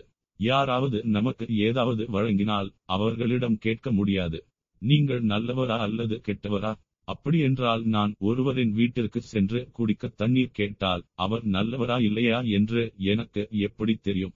நான் இறைவன் இடம் அசத் பிரத்ரிகரஹஸ்வஹா என்று பிரார்த்தனை செய்கிறேன். ஆகையால் இறைவன் இந்த பாப்பாக்களை எல்லாம் நீக்கி அல்லது சுத்திகரிக்கட்டும். ஸ்வாஹா என்றால் பரமாத்மாவுக்கு தன்னை அர்ப்பணிப்பது. இப்போது நாம் சாயம் பிராசனம் எடுப்போம். இது கிட்டத்தட்ட காலை மந்திரங்களைப் போலவே உள்ளது, ஆனால் சில வேறுபாடுகளுக்கு. அக்னிச்சமா மன்யுஷ்ச மனுபதயச்ச மன்யுதேபயக பாவேப்யோ ரஸ்கந்தாம் யதாஹ்னா பாவமாக ஆர்ஷம். காலையில் நமக்கு சூர்யாக இருந்தது, இப்போது நமக்கு அக்னி இருக்கிறது. சூரியன் அனைவரையும் செயல்படுத்தும் ஈஸ்வரன். அதே அக்னி தான் காலையில் சூரியன் மற்றும் மாலையில் அக்னி என்று அழைக்கப்படுகிறார். ஏன் என்றால் சூரியன் பகலின் ஒளி மற்றும் அக்னி இரவின் ஒளி. இரண்டும் ஞானஸ்வரூப ஈஸ்வர ஒளியை குறிக்கின்றன. மற்ற பிரார்த்தனைகளும் அப்படியே. வருங்கால பாபங்களிலிருந்தும் சமீப காலத்திலிருந்தும் தொலைதூரம் மற்றும் தொலைதூர கடந்த காலத்திலிருந்தும் கோபமும் கோபமும் உண்டாகட்டும். ஒரு சிறிய வித்தியாசம் உள்ளது. காலையில் அண்மை காலம் என்பது முந்தைய இரவு என்று பொருள்படும். அதே சமயம் மாலை பிரார்த்தனைக்கான சமீபத்திய காலம் தற்போதைய நாள் ஆகும். எனவே அதக நாய் யாத்ராத்திற்கு பதிலாக பாபமாகர்ஷணம். எனவே எந்த தேவதை அனைத்து பாவங்களையும் நீக்க வேண்டும். ராத்திரி தேவதை அல்ல, ஆனால் பகலில் செய்யும் பாவங்களுக்கு அஹுர் தேவதை. காலையில் சூரிய ஜோதிஷி என்று நம்மை அர்ப்பணித்தோம், ஆனால் மாலையில் சத்திய ஜோதிஷி ஜுஹோமி ஸ்வாகாவிற்கு அர்ப்பணிக்கிறோம். சத்தியம் என்பது ஈஸ்வரனை குறிக்கிறது. இத்துடன் பிராசனம் பகுதி முடிந்தது. பிறகு ஏழாவது உருப்படியான புன்னர் மார்ஜானம். மீண்டும் ஒரு முறை தண்ணீர் தெளிப்பது என்று அர்த்தம். இங்கே மந்திரங்கள் ததிகவின்மு ஆகாரிஷம் ஜிஷ்ணோரஸ்வசிய வாஜினக சுரவின்மு முகா கரது பிராண ஆயுஜிம் ஷித்தாரிஷா பின்னராபோ அவரது ஷ்தா மயோபுவ உம் பூர்புவ சுவாகா என்று முன்பு போலவே. இந்த மந்திரங்கள் தண்ணீரில் இறைவனை ஆவாகனம் செய்வதன் மூலம் இறைவனை மகிமைப்படுத்துகின்றன. ததிக்ராவின் ஓ என்றால் முழு படைப்பையும் படைத்து நிலைநிறுத்தும் இறைவன் என்று பொருள். அவன் ஏ சிருஷ்டியின் ஸ்தூல காரணம், உபாதான கரணன். களிமண் அனைத்து பானைகளையும் உருவாக்குகிறது மற்றும் அது அனைத்து பானைகளையும் தாங்குகிறது. தங்கம் அனைத்து ஆபரணங்களையும் உருவாக்குகிறது மற்றும் பராமரிக்கிறது. பொருள் காரணம் வியாபித்து விளைவை நிலைநிறுத்துகிறது. அதே போல ஈஸ்வரன் பிரபஞ்சத்தை உருவாக்கி நிலைநிறுத்துகிறான். இறைவனின் மற்றொரு மகிமை ஜிஷ்ணோர், அதாவது எப்போதும் வெற்றி பெறுபவன். இந்த வார்த்தை விஷ்ணு சகஸ்ரநாமத்தில் அடிக்கடி வருகிறது. ஈஸ்வரன் ஒருபோதும் தோற்கடிக்கப்படுவதில்லை. ஒவ்வொரு அவதாரத்திலும் அவர் தீய சக்திகளுடன் போராடுகிறார். அவர் எப்போதும் வெற்றி பெறுவார். பாகிஸ்தானை இந்தியா தோற்கடித்தது போல் இது ஒரு அற்பட்டமான வெற்றி அல்ல. கர்த்தர் எப்பொழுதும் வெல்வார். அதனால் தான் வெற்றி நிலையானது மற்றும் எப்போதும் இருப்பதால் பின்வொட்டு சேர்க்கப்படுகிறது. அவர் வெற்றி பெறும் பழக்கம். இறைவனின் அடுத்த மகிமை அஸ்வசியம், அவர் எல்லா இடங்களிலும் வியாபித்திருப்பவர். இங்கு நீங்கள் இந்த வார்த்தையை குதிரை என்று எடுத்துக்கொள்ள கூடாது. மேலும் இறைவனின் நான்காவது மகிமை வாஜினக ஆகும், மிக வேகமாக பயணிப்பவர் என்பது இதன் பொருள். அவர் மன்னதை விட வேகமானவர். அவர் புலன் உறுப்புகளை விட வேகமானவர். கஜேந்திரன் முதலியவற்றில் காட்டப்பட்டுள்ளபடி பக்தர்கள் துன்பப்படும் போது இறைவன் உடனே அவர்களை காப்பாற்றி விடுவார் என புராண கோணத்தை நாம் எடுத்துக் கொள்ளலாம். எனவே நான் இப்போது சொன்ன மகிமையை போன்ற ஒரு பெரிய இறைவனை நான் தியானிக்கிறேன். இப்போது இறைவனை போற்றி பாடிய உனக்கு என்ன வேண்டும்? அவர் ஒரு அழகான வரம் கேட்கிறார். சுரவின் முக கருது, என் வாய் மனம் வீசட்டும். உணவருந்தியவுடன் வாயில் தெளிப்பது சந்தையில் கிடைக்கும் வாசனையைப் போல அல்ல, இனிய வார்த்தைகளின் வடிவில் இருக்கும் நறுமணம். என் வார்த்தைகள் இனிமையாக இருக்கட்டும். என் வார்த்தைகள் ஆறுதலான வார்த்தைகளாகவும் காயப்படுத்தாத வார்த்தைகளாகவும் இருக்கட்டும். என் வார்த்தைகள் மென்மையாகவும் ஒருபோதும் கடுமையாகவும் இருக்கட்டும். எனக்கு ஆசீர்வாத வார்த்தைகளும் சபிக்காத வார்த்தைகளும் இருக்கட்டும். என் வார்த்தைகள் உண்மையாக இருக்கட்டும், பொய்யானவை அல்ல. என் வார்த்தைகள் நேர்மையான வார்த்தைகள், பாசாங்குத்தனமான வார்த்தைகள் அல்ல. நம்முடைய எல்லா வாழ்க்கையும் நமது பிராரப்தத்தால் தீர்மானிக்கப்படுகிறது. பிறகு நாம் எதை வேண்டிக் கொள்கிறோம்? எனக்கு அபமிருத்திய இல்லையே, எனக்கு இயற்கையான மரணம் வேண்டும், இயற்கைக்கு மாறான மரணம் அல்ல. அப்புறம் அபோஹிஷ்தா நாம் ஏற்கனவே மார்ஜனத்தில் பார்த்தோம். இத்துடன் புனர் மார்ஜனமும் முடிந்தது. இப்போது எட்டாவது உருப்படியான அர்க்கிய பிரதானம் வருகிறது. நான் முன்பே கூறியது போல் ஏழாவது உருப்படி வரை இது ஆயத்தமாகும். பின்வரும் மூன்று பொருட்கள் மட்டுமே முக்கியம். இவை மிகவும் முக்கியமானவை. ஒருவர் முதல் ஏழாவது இடத்தை தவிர்த்தால் கூட எட்டு வது ஒன்பது வது மற்றும் பத்து வது செய்யுமாறு கேட்கப்படுகிறார். அர்க்கிய பிரதானத்தில் கை நிறைய தண்ணீர் எடுத்து மந்திரங்கள் ஜபிக்கப்பட்டு சூரியன் இருக்கும் திசையில் எரியப்படும். இது மிகவும் முக்கியமானது. தண்ணீர் கிடைக்காவிட்டாலும் மகாபாரத போரின் போது எடுக்கப்பட்ட சேற்றை நீங்கள் பயன்படுத்தலாம். உச்சரிக்கப்படும் மந்திரம் பிரணவம், வியாகிருதி மற்றும் காயத்ரி. பிரணவம் என்பது ஓம், வியாகிருதி என்பது பூர்வக சுவகா, பின்னர் காயத்ரி தத் சவிதுர் வரேணியம் பார்கோ தேவசிய தீமகி தியோயோ ந பிரசோதயாத். இது காலையிலும் மாலையிலும் மூன்று முறை மற்றும் மதியம் இரண்டு முறை செய்யப்படுகிறது. இதற்கு பிறகு கால அத்தியாயத்திற்காக பிராயச்சித்த அர்க்கியம் என்று அழைக்கப்படும் மற்றொரு அர்க்கியத்தை வழங்க வேண்டும். சந்தியாவந்தனம் செய்தவை நல்லது. அதற்கு முன் செய்தால் இது தவமிருந்து பிரார்த்தனை செய்வது போன்றது. இந்த அர்க்கியத்தின் நோக்கத்தை கூறும் வேத கதை ஒன்று உள்ளது. மந்தகா என்று அழைக்கப்படும் சில ராட்சசர்கள் முப்பது கோடி பேர் இருந்தனர். அவர்கள் தவம் செய்து பிரம்மாவிடம் சூரிய பகவானை தாக்க வரம் கேட்டார்கள். பிரம்மாவுக்கு தட்டாச்சு என்று சொல்வதை தவிர வேறு வழியில்லை. மந்தகே ராட்சசர்கள் சந்தியா நேரத்தில் சூரிய கடவுளை தாக்கி விழுங்க முயன்றனர். ஆனால் பூமி, மண், இதர்கள் மற்றும் தேவர்கள் உயிர் வாழ்வதற்கு சூரியன் மிகவும் முக்கியமானது என்பதை நாம் அறிவோம். எனவே தேவர்கள், ரிஷிகள் மற்றும் மனிதர்கள் வடிவில் உள்ள உன்னத மனிதர்கள் இந்த தாக்குதல்களை எதிர்க்க விரும்பிய சூரியன் உயிர் வாழ வேண்டும் என்று விரும்பினர். அவர்களிடம் ஆயுதம் ஏதும் இல்லாததால் தண்ணீரை வஜ்ராயுதமாக மாற்றினார்கள். பிரணவம், வியாகிருதி, காயத்ரி என்று ஜபிப்பதன் மூலம் நீர் வஜ்ராயுதத்திற்கு சமம். மந்திரத்தை உச்சரித்து சூரியனின் திசையில் தண்ணீரை எரிந்தால் அது மந்தகே ராட்சசர்களை கொல்லாது. ஆனால் அது அவர்களை மாந்தேஹ்ருணத் வீபா என்ற தீவில் வீசும். எனவே இந்த அர்க்கிய பிரதானம் சூரியனை காப்பாற்றுவதற்கு சமம். எனவே எந்த த்விஜா காயத்ரியை ஜபித்த பிறகு தண்ணீரை எரிந்தாலும் அந்த தீவில் ராட்சசர்களை தூக்கி எறிவார்கள். அர்க்கியத்திற்கு பிறகு பிரகோஷம் பூர்வா சுவாகா செய்யப்படுகிறது மற்றும் அனைத்து பாபங்களும் செல்லும். எனவே அர்க்கியம் சூரியனை காக்கிறது, நீட்சியால் தர்மத்தை பாதுகாக்கிறது. மேலும் அடுத்த வகுப்பில் பார்ப்போம். ஹரிவோம். சந்தியாவந்தனம் ஐந்து. சந்தியாவந்தனத்தின் முதல் ஏழு நிலைகள் ஆயத்தமாக மட்டுமே இருந்ததை கண்டோம். மேலும் முக்கியமான அம்சங்கள் அர்க்கிய பிரதானம் என்று தொடங்குகின்றன. அங்கு பிரணவம், வியாகிருதி மற்றும் காயத்ரியை ஜபித்த பிறகு சூரியனின் திசையில் தண்ணீரை வீசுகிறோம். மாண்டேகா ரக்ஷனாக்கள் கடுமையான தவம் செய்தனர் மற்றும் குறிப்பாக சந்தியா காலங்களில் சூரிய கடவுளை தாக்க விரும்பினர். பிரஜாதிக்கு அவர்களுடன் இணங்குவதை தவிர வேறு வழி இல்லை. ஆதித்யாவை காப்பாற்ற உன்னதமானவர்கள் காயத்ரியை ஜபித்து தண்ணீரை எரிந்தால் அவை வஜ்ர ஆயுதமாக மாறும். அவர்கள் ராட்சசர்களை மண்டேகருணி தீவு என்று அழைக்கப்படும் ஒரு தீவுக்குள் வீசுகிறார்கள். அவர்கள் மறுநாள் மீண்டும் வருகிறார்கள். அதனால் சூரியனுக்கு தீங்கு விளைவிக்காமல் இருக்க அவர்களை நாடிவரும் அர்க்கிய பிராதானம் செய்ய வேண்டும். கதையின் பகுதி உள்ளது, ஆனால் ஒரு தத்துவ முக்கியத்துவமும் உள்ளது. இங்கு மாண்டேகா அசுரர்கள் காமம், குரோதா, மடம் போன்ற வடிவங்களில் தேகா அபிமான உடல் உணர்வு வடிவில் தன் இமன் இதனுக்குள் இருக்கும் அசுரர்களை பிரதிநிதித்துவப்படுத்துகிறார்கள். மனதில் ஆயிரக்கணக்கான எதிர்மறை எண்ணங்கள் உள்ளன. இதுவே கீதையின் பதினாறுவது அத்தியாயத்தில் அசுரீம் சம்பத் என்று விவரிக்கப்பட்டுள்ளது. மேலும் சூரிய தேவதை உள்ளிருக்கும் ஆத்மாவை குறிக்கிறது. ஸ்வயம் பிரகாஷக சூரிய மற்றும் ஸ்வயம் பிரகாஷக ஆத்மா தேகா அபிமானம் மற்றும் அதன் விளைவாக வரும் அசுரம் விருத்தியின் காரணமாக ஆத்மா அப்படியே தாக்கப்பட்டு அப்படியே அழிக்கப்படுகிறது. ஆத்மாவை அழிப்பது என்பது நமது பார்வையில் இருந்து ஆத்மாவை மறைப்பதாகும். ஏன் என்றால் எதையாவது மூடினால் அது அழிக்கப்பட்டதை போன்றது. எனவே தேக அபிமானத்தை உடல் உணர்வு அகற்ற அர்க்கியம் செய்யப்படுகிறது மற்றும் சந்தியா நேரத்தில் தேக அபிமானம் அதிகமாக இருக்க வேண்டும். விடியற்காலையில் மற்றும் அந்தி வேளையில் ஒருவர் இந்த உடலை அதிக விழிப்புணர்வுடன் உணர்கிறார். எனவே தத்துவ ரீதியாக காயத்ரியுடன் அர்க்கியம் செய்வது தேக அபிமானத்தை நீக்கும். அதனால் ஆத்மா மறைக்கப்படாது. இது அர்க்கிய பிரதானம் பகுதி. இப்போது நாம் சந்தியோபாசனம் அல்லது அபேத தியானம் என்ற ஒன்பதாவது பகுதிக்கு செல்வோம். பேருக்கு ஏற்றாற்போல் இது சந்தியா தேவியை தியானம் செய்கிறது. சந்தியா தேவியை ஈஸ்வரியாக நாம் ஏற்கனவே பார்த்திருக்கிறோம். எந்த உபாசனமும் இரண்டு வெவ்வேறு வழிகளில் செய்யப்படுகிறது. பேத உபாசத்தில் நாம் இறைவனை அவரவர் வேர் என்பது போல் தியானிக்கிறோம். உண்மையில் பெரும்பாலான வழிபாடுகள் பேடாம் மட்டுமே. நாம் ராமரையோ கிருஷ்ணரையோ அல்லது கணபதியையோ வணங்கும் போது அவர்களை நம்மில் இருந்து வேறுபட்டவர்களாக காண்கிறோம்.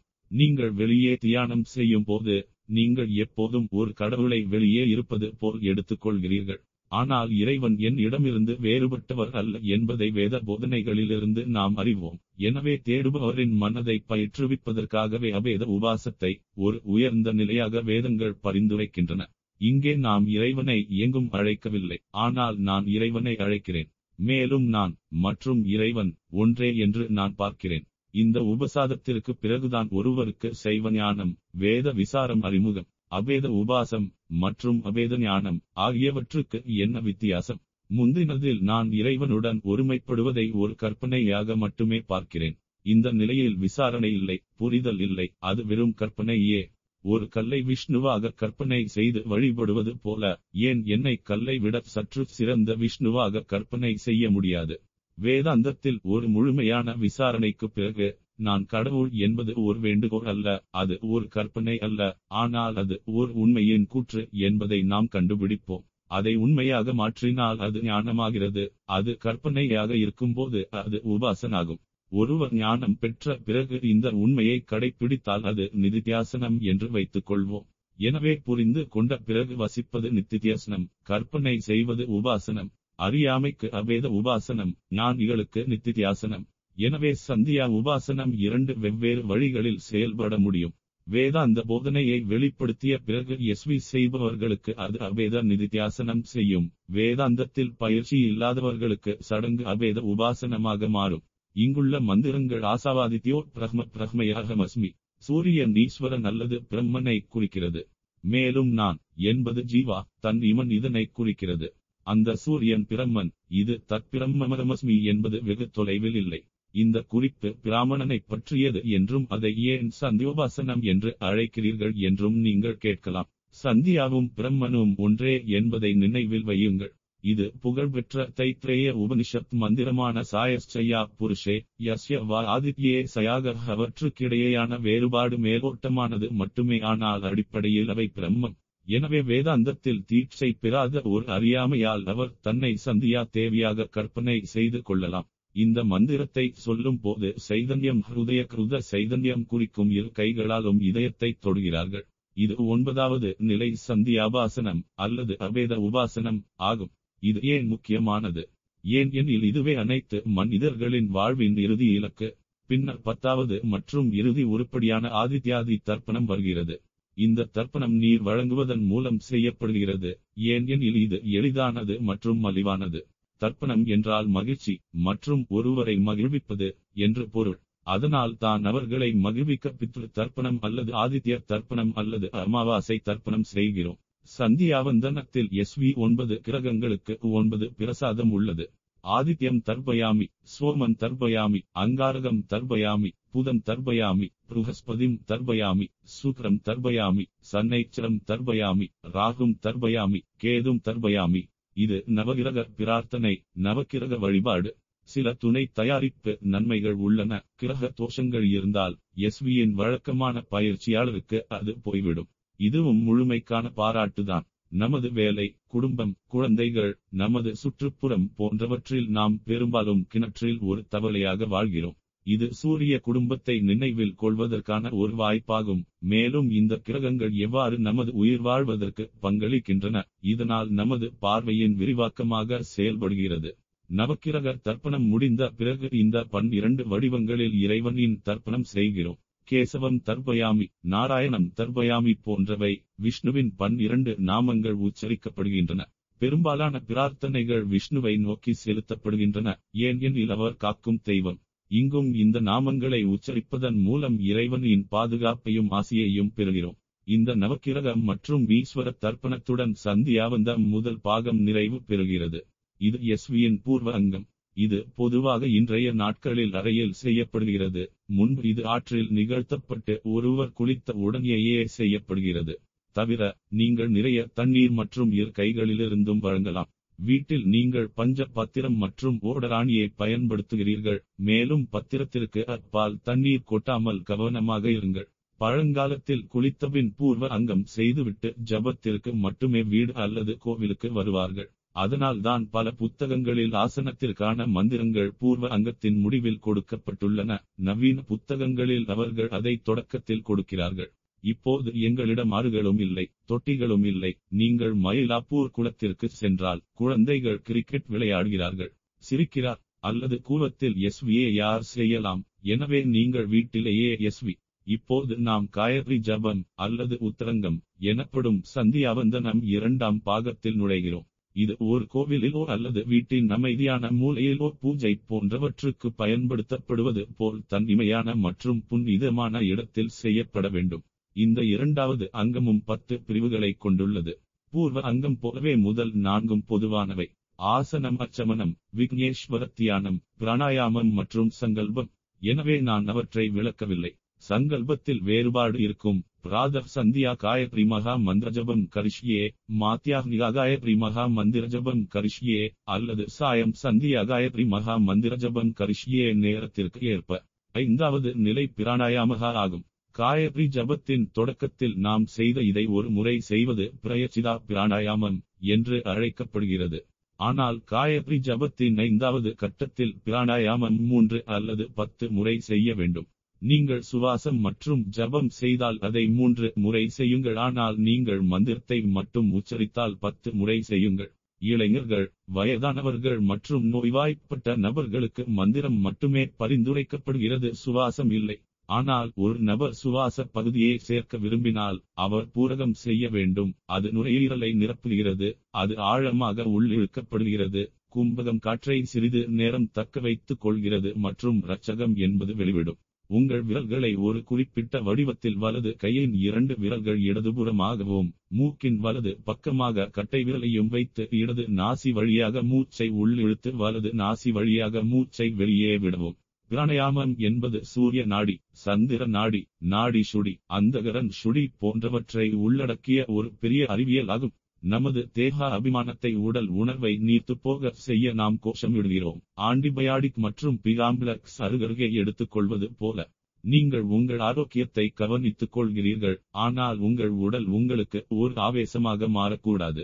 பிராணாயாமத்தின் முதல் பகுதி ஓம் சத்தியம் வரை பூர்வகம், காயத்ரி பகுதி கும்பகம் மற்றும் ஓம் ஆபோ ஜதீரசோ வரை பூர புவஸ்சுவர் ஓம் ஓம் வரை ரட்சகம். முந்தைய பேச்சுக்களில் வியாகிருதி, காயத்ரி மற்றும் காயத்ரி ஷிராஸ் பற்றி நான் விவாதித்தேன். உங்கள் குறிப்புகள் அல்லது நினைவாற்றலை நீங்கள் குறிப்பிடலாம், எது வலிமையானதோ. நாம் பிராணாயாமம் செய்யும் போது வெளிவரும் மூச்சு காற்று கையோடு தொடர்பு கொண்டு அது தூய்மையற்றதாக கருதப்படுகிறது.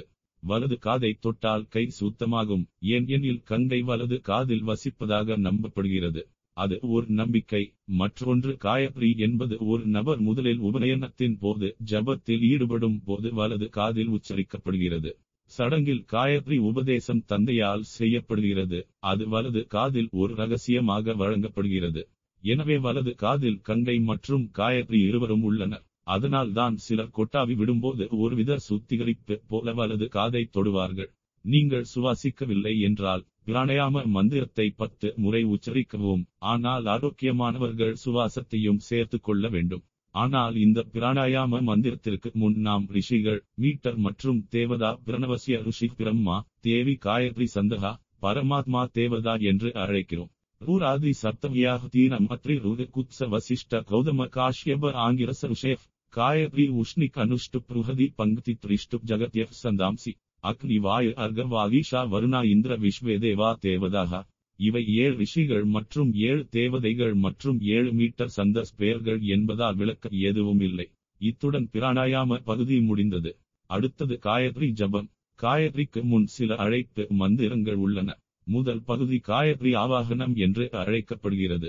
ஆயாது வரதா தேவி அக்ஷரம் பிரம்ம சம்மிதம் காயத்ரீம் சந்தசாம் மாதேதாம் பிரம்ம ஜுஷஸ்வ நக. இந்த மந்திரத்தில் காயத்ரி தேவி அழைக்கப்பட்டு இதயத்தில் நிறுவப்படுகிறார். நான் காயத்ரி என்று சொன்னால் அது சந்தியா தேவி என்று அர்த்தம். காயத்ரியின் பல பெயர்களில் ஒன்று சாவித்ரி மற்றும் சரஸ்வதி என்பது மற்ற பெயர்கள். இது எந்த ஜபத்திலும் செய்யப்படுகிறது. முதலில் நாம் தெய்வத்தை ஆவாகனம் செய்து அதை நம் இதயத்தில் நிறுவுகிறோம். காயத்ரி ஆயாது என்றால் காயத்ரி வந்து என் இதயத்தில் அமரட்டும், மீதமுள்ள வார்த்தைகள் அவருடைய மகிமை. வரதா எல்லா வரங்களையும் கொடுப்பவர். நாம் ஆரோக்கியம் அல்லது செல்வம் அல்லது செழிப்பு கேட்டால் அல்லது தவறுதலாக மோட்சத்தை கேட்டால் காயத்ரி அனைத்தையும் கொடுக்க வல்லவர். அடுத்தது தேவி. இது ஸ்வாயும் பிரகாச ஸ்வரூபம், ஒளிரும் தெய்வம். மேலும் வேத மொழியில் சித்தன்யம் ஸ்வரூபம், அக்ஷரம் பிரம்ம சம்மிதம் எல்லையற்ற மற்றும் அழியாத சத்தியமான அக்ஷரம் பிரம்மத்திற்கு சமமான காயத்ரி.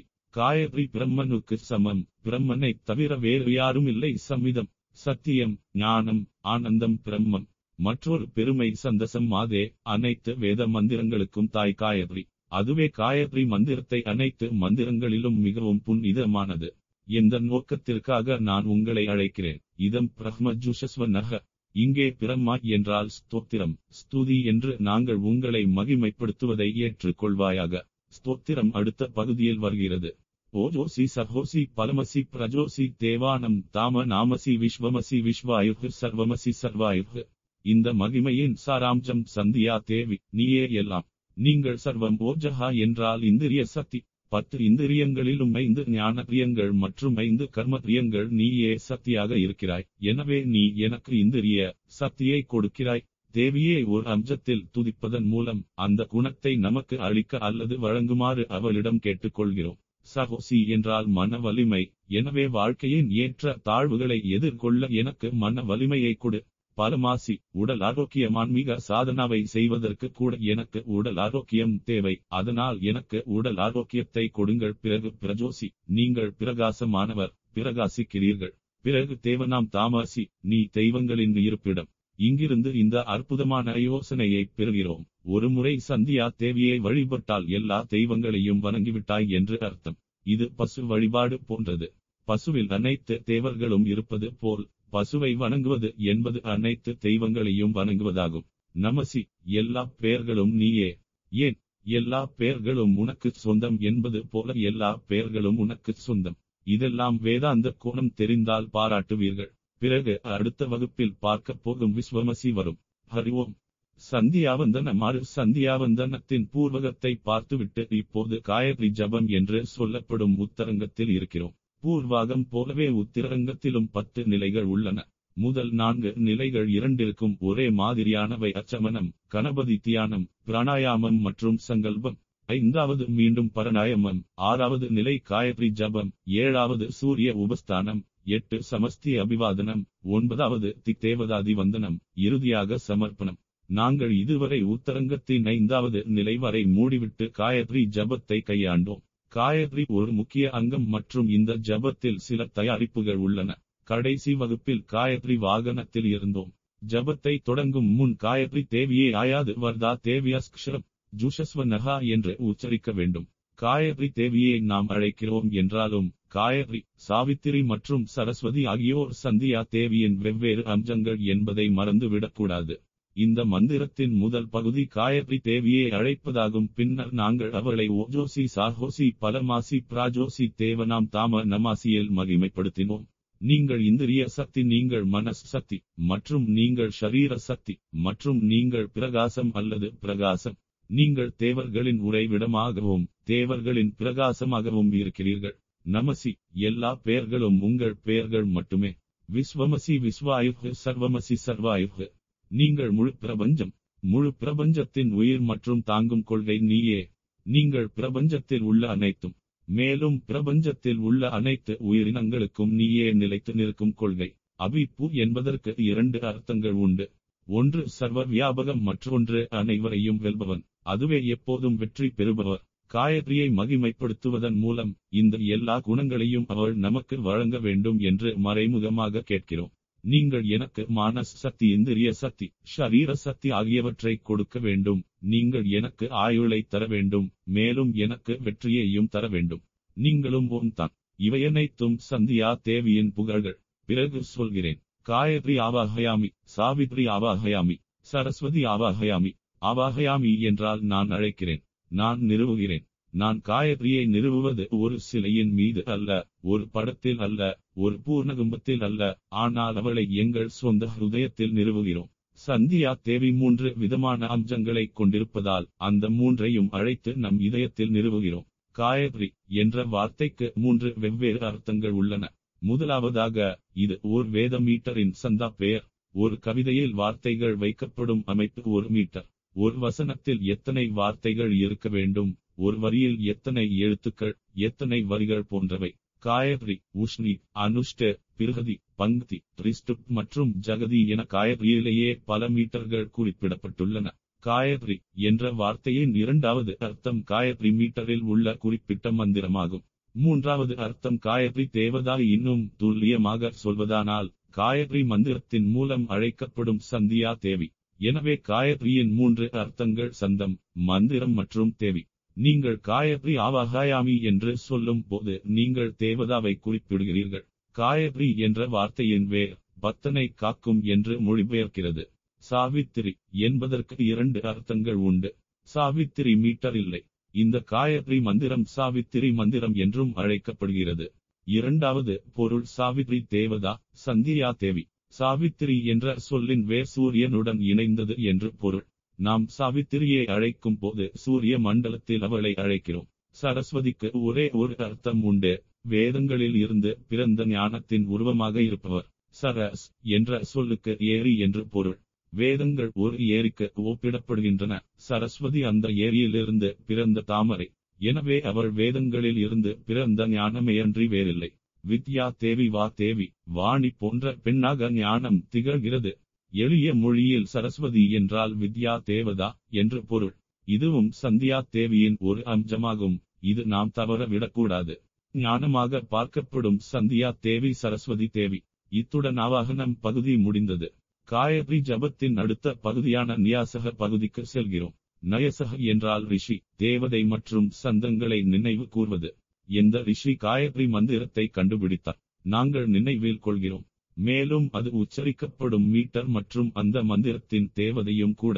சாவித்யா ருஷி விஸ்வாமித்ரஹா, நிச்சு காயத்ரி சந்தகா, சவிதா தேவதா. காயத்ரி மந்திரம் விஸ்வாமித்திர ரிஷியால் கண்டுபிடிக்கப்பட்டது. நாம் தலையை தொடுகிறோம். நிச்ருத் காயத்ரி சந்தா என்று ஜபிக்கும் போது நாம் வாயை தொடுகிறோம். அது நிச்ருத் காயத்ரி மீட்டரில் உச்சரிக்கப்படுகிறது. அதை நாம் பின்னர் பார்ப்போம். சூரிய மண்டலத்தில் சந்தியா தேவியாக இருக்கும் சவிதா தேவதா என்று சொல்லும்போது நாம் இதயத்தை தொடுகிறோம். நாம் ஏன் தலை, வாய் மற்றும் இதயத்தை தொடுகிறோம்? ரிஷி மந்திரத்தின் ஆதிகுர் என்பதால் அவர் சிராச தரியராக இருக்க வேண்டும். அவர் மந்திரத்தின் அதிகுர் என்பதால் அவரை நம் தலையில் வைக்கிறோம். மீட்டர் மந்திரத்துடன் இணைக்கப்பட்டுள்ளதால் ரசா நாக்கு மற்றும் வாயை தொடுவது உடன் இணைக்கப்பட்டுள்ளது. நாம் கடவுளை இதயம் அல்லது மனம் மூலம் நினைவு செய்ய வேண்டும் என்பதால் மனம் இதயத்தில் உள்ள ஹிருதயத்தில் உள்ளது. நாம் இதயத்தை தொடுகிறோம். ரிஷி, மீட்டர், தேவதா ஆகிய இந்த மூன்றையும் நினைவு செய்தபின் ஜபித்தால் எந்த மந்திரமும் பலன் அளிக்கும். இந்த மந்திரம் சாவித்ராய ருஷய என்று தொடங்குகிறது. இங்கு சாவித்ரி ஒரு மந்திரமாக பயன்படுத்தப்படுகிறது, தேவதையாக அல்ல. உண்மையில் வேதங்களில் காயத்ரி மந்திரம் சாவித்ரி என்று மிகவும் பிரபலமாக அறியப்படுகிறது. இப்போது நாம் சரியான ஜப பகுதிக்கு செல்வோம். இது காயத்ரி மந்திரம் அல்லது சாவித்திரி மந்திரம் என்று அழைக்கப்படுகிறது. இரண்டும் ஒரே அர்த்தம். இது மூன்று வேதங்களிலும் நிகழ்கிறது. ரிக் வேதம், யஜூர் வேதம் மற்றும் சாமதேவம். மூல மந்திரம் ரிக் வேதத்தில் இருந்து வந்தது. மற்ற இரண்டு வேதங்கள் அதை ரிக் இருந்து கடன் வாங்கியது. ஓம் பூர்வக சுவகா தத் சவிதுர் வரேணியம் பர்கோ தேவசிய தீமகி தியோயோ நஹ் பிரசோதயாத். ஓம் பூர்வ சுவகா காயத்ரியின் ஒரு பகுதியாக இல்லை. இது கொடுக்கப்பட்ட ஒரு இணைப்பு மட்டுமே. உண்மையில் காயத்ரி மந்திரத்தின் ஒரு பகுதி இல்லை.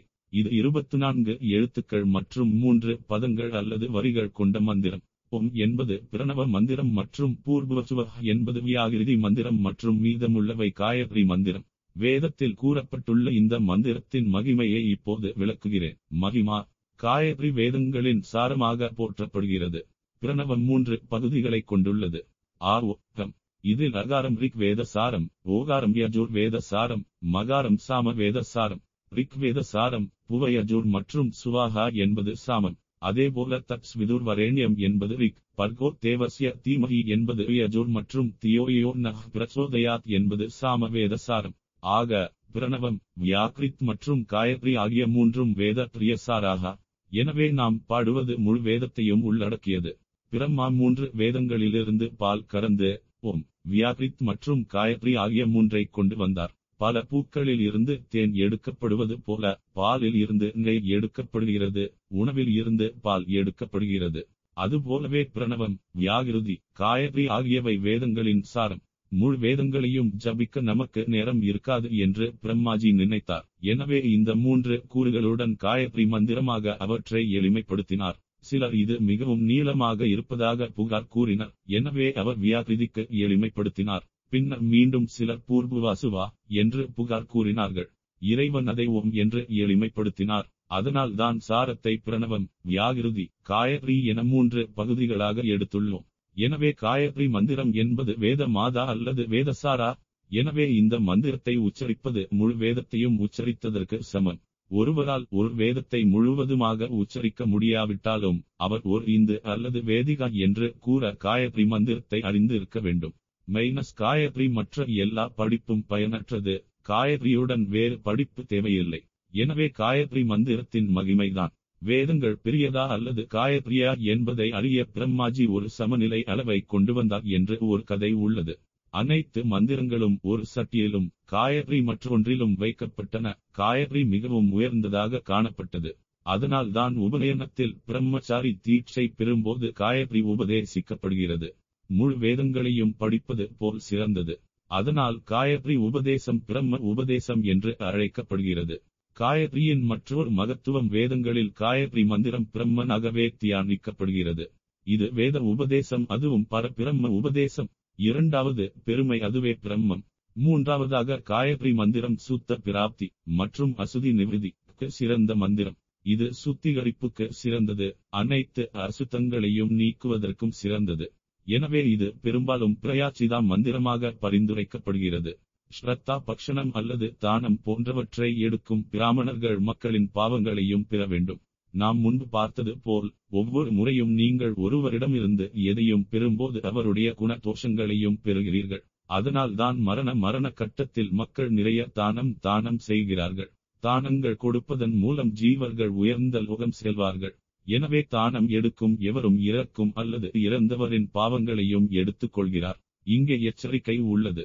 புனித நூல்களில் குறிப்பிடப்பட்டுள்ளதை தவிர பாவங்களை மற்றொரு நபருக்கு மாற்ற முடியாது. ஒருவர் நோய்வாய்ப்பட்டிருக்கும் போது பிராக்சி சந்தியாவந்தனம் மற்றொரு நபரால் செய்யப்படலாம் என்றும் கூறப்படுகிறது. ஒரு தந்தை தனது மகனுக்காக எஸ்வி அல்லது நேர்மாறாகவும் செய்யலாம். எனவே ஸ்ராத்தம் முடிந்த பிறகு பிராமணர்கள் ஒன்று ஆயிரம் எட்டு காயத்ரியை பிரயாச்சிதம் என்று ஜபிக்க வேண்டும். பெரிய தானங்களுக்கு அவர் லட்சக்கணக்கான காயத்ரி செய்ய வேண்டும். நான் சொல்லும் கருத்து காயத்ரி ஒரு சிறந்த சூத்திகரிப்பாளர். அன்னம் மற்றும் உதகம், உணவு மற்றும் தண்ணீர் என்று பெரிய தானம் இல்லை. ஏகாதசி விருத்தத்தை விட பெரிய விருத்தம் இல்லை. இங்கு பொருத்தமானது காயத்ரியை விட பெரிய மந்திரம் இல்லை. மேலும் தாயை விட பெரிய தெய்வம் இல்லை. இறுதியாக காயத்ரி மந்திரம் ஒரு கவசமாக பரிந்துரைக்கப்படுகிறது. காயத்ரியை தவறாமல் ஜபிப்பவர் தன் இடம் பாதுகாப்பு கவசத்தை வைத்திருப்பார். சூன்யம் போன்ற அம்ஜாரிகா கர்மாவிற்கு எதிரான பாதுகாப்பு. எனவே ஸ்கந்த சாஸ்தி கவசம் அல்லது சிவ கவசம் அல்லது விஷ்ணு கவசம் போன்ற மற்ற கவசங்களை தேடி காயத்ரி மந்திரம் தேவையில்லை. இப்போது ஜப பகுதிக்கு வருகிறேன். சந்தியாவந்தனத்தில் பாடப்படும் காயத்ரி ஜபம் ஐந்து நிறுத்தங்களை கொண்டிருக்க வேண்டும். பொம் முற்றுப்புள்ளி, பூர்வவாசுவாகா முழு நிறுத்தம், தத் சவிதுர்வரண்யம் முற்றுப்புள்ளி, பர்கோ தேவசிய தீமகி முற்றுப்புள்ளி, தியோயோ நஹ் பிரசோதயாத் முழு நிறுத்தம். காயத்ரியை இரண்டு விதமாக உச்சரிக்கலாம். வரேண்யத்தை ஒன்றாக நியம் அல்லது நி மற்றும் எம் என்று தனித்தனியாக உச்சரிக்கலாம். நீங்கள் நி மற்றும் எம் என்று உச்சரித்தால் அதில் இருபத்தி நான்கு எழுத்துக்கள் இருக்கும். மீட்டர் விதிகளின்படி நீங்கள் உயிரெழுத்துக்களை மட்டுமே கணக்கிட வேண்டும், மீ எழுத்துக்களை அல்ல. அப்புறம் காயத்ரி சந்தா. ஆனால் நீங்கள் நி மற்றும் எம் ஒன்றாக நியம் என்று உச்சரிக்கும் போது ஒரு உயிரெழுத்து இழப்பு ஏற்படுகிறது. இப்போது காயத்ரிக்கு இருபத்தி மூன்று உயிரெழுத்துக்கள் மட்டுமே இருக்கும். எனவே ஒரு மந்திரம் இருபத்தி நான்கு எழுத்துகள், இரண்டாவது மந்திரம் இருபத்தி மூன்று எழுத்துகள். ஒரு எழுத்து குறைவாக இருப்பதால் பிந்தையது நிச்வு காயத்ரி சந்தா என்று அழைக்கப்படுகிறது. காயத்ரிக்கு இரண்டு விருப்பங்கள் இருந்தால் சந்தியாவந்தனம் எங்கு என்ன பாட வேண்டும் என்று உங்களுக்கு எப்படி தெரியும்?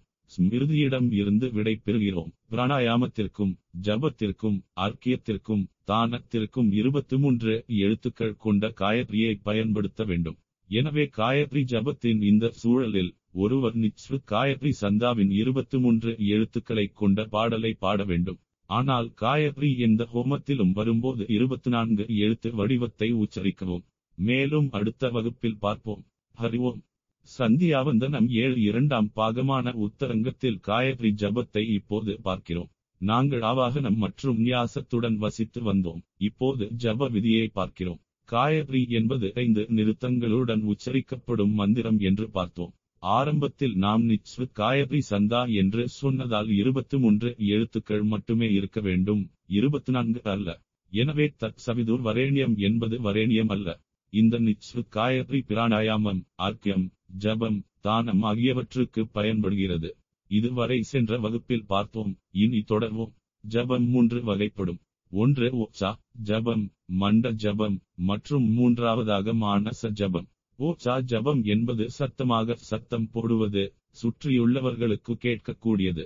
இது பெரும்பாலும் கேட்கக்கூடியதாக இருக்கும், ஆனால் வேறு சில வியாபாரத்தில் ஈடுபட்டுள்ள மற்றவர்களுக்கு பெரும்பாலும் தொந்தரவு தருகிறது.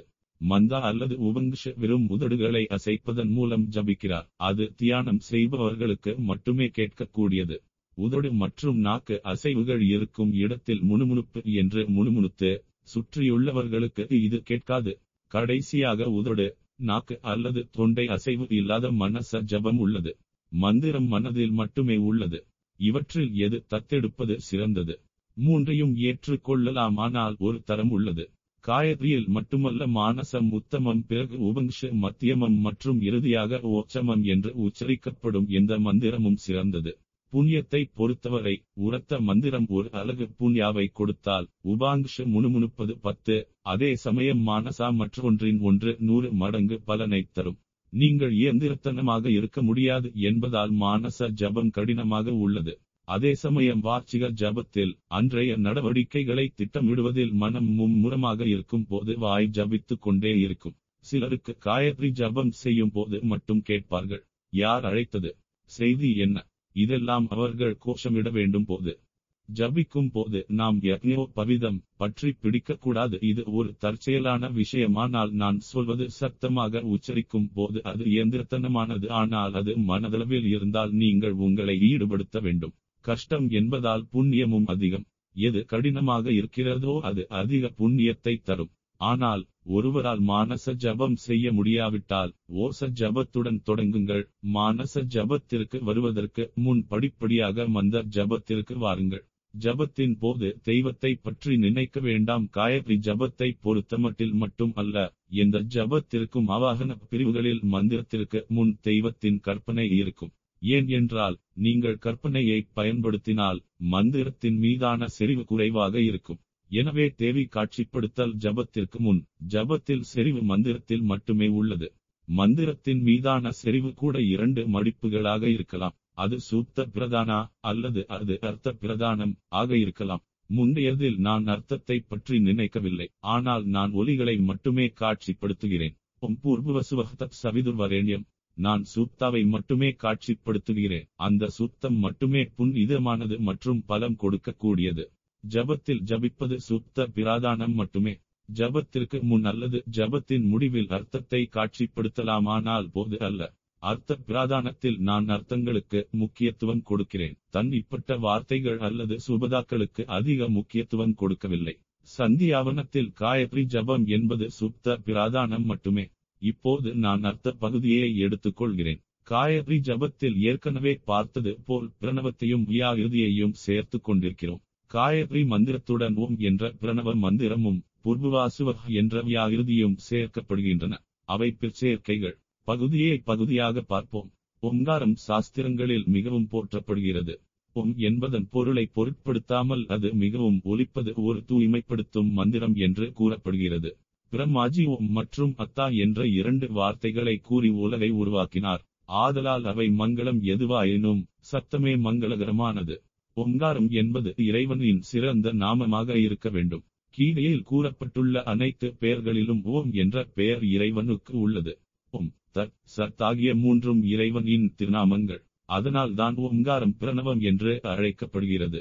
பிரணவம் என்றால் இறைவனுக்கு உகந்த நாமம். ஓங்காரம் என்பது இறைவனுக்கு சிறந்த பெயர் என்பதற்கு இரண்டு காரணங்களை சொல்கிறேன். ஒன்று, ஓங்காரம் ஏக அக்ஷரம். இது ஒரு எழுத்து சொல். மேலும் இறைவனும் ஒருவரே. ஓங்கார ஏகக பிரம்மன் ஏகம். ஓங்காரம் அக்ஷரம், அதன் அர்த்தம் எழுத்து, மற்றும் பிரம்மன் என்பது அக்ஷரம் அழியாதது என்று பொருள். மாண்டோக்கிய உபனிஷத்தில் நாம் காணும் தத்துவ ஒற்றுமைகள் தவிர ஓங்காரம் என்பது இறைவனின் சிறந்த நாமம். ஓம் உச்சரிப்பதன் மூலம் இறைவனை நினைவு கூறுகிறோம். ஓம் என்பது ரக்ஷதி என்ற மூலத்திலிருந்து பெறப்பட்டது. இந்த வார்த்தைக்கு பாதுகாப்பது என்று பொருள். இது மந்திரத்திற்கும் பொருந்தும், இறைவனுக்கும் பொருந்தும். இப்போது நாம் வியாகிருதி மந்திரத்திற்கு செல்வோம். அதன் பொருளை பொருட்படுத்தாமல் இது மங்களகரமானது. இது மிகவும் ஒலி புனிதமானது. பூர்வ வாசுவா என்பது பிரம்மாஜியை உச்சரித்த மூன்று வார்த்தைகள். பிரம்ம வியாகிருத இது வியாகிருதி. ஓங்காரம் போல ஆதியில் சொல்லப்பட்டிருக்கிறது.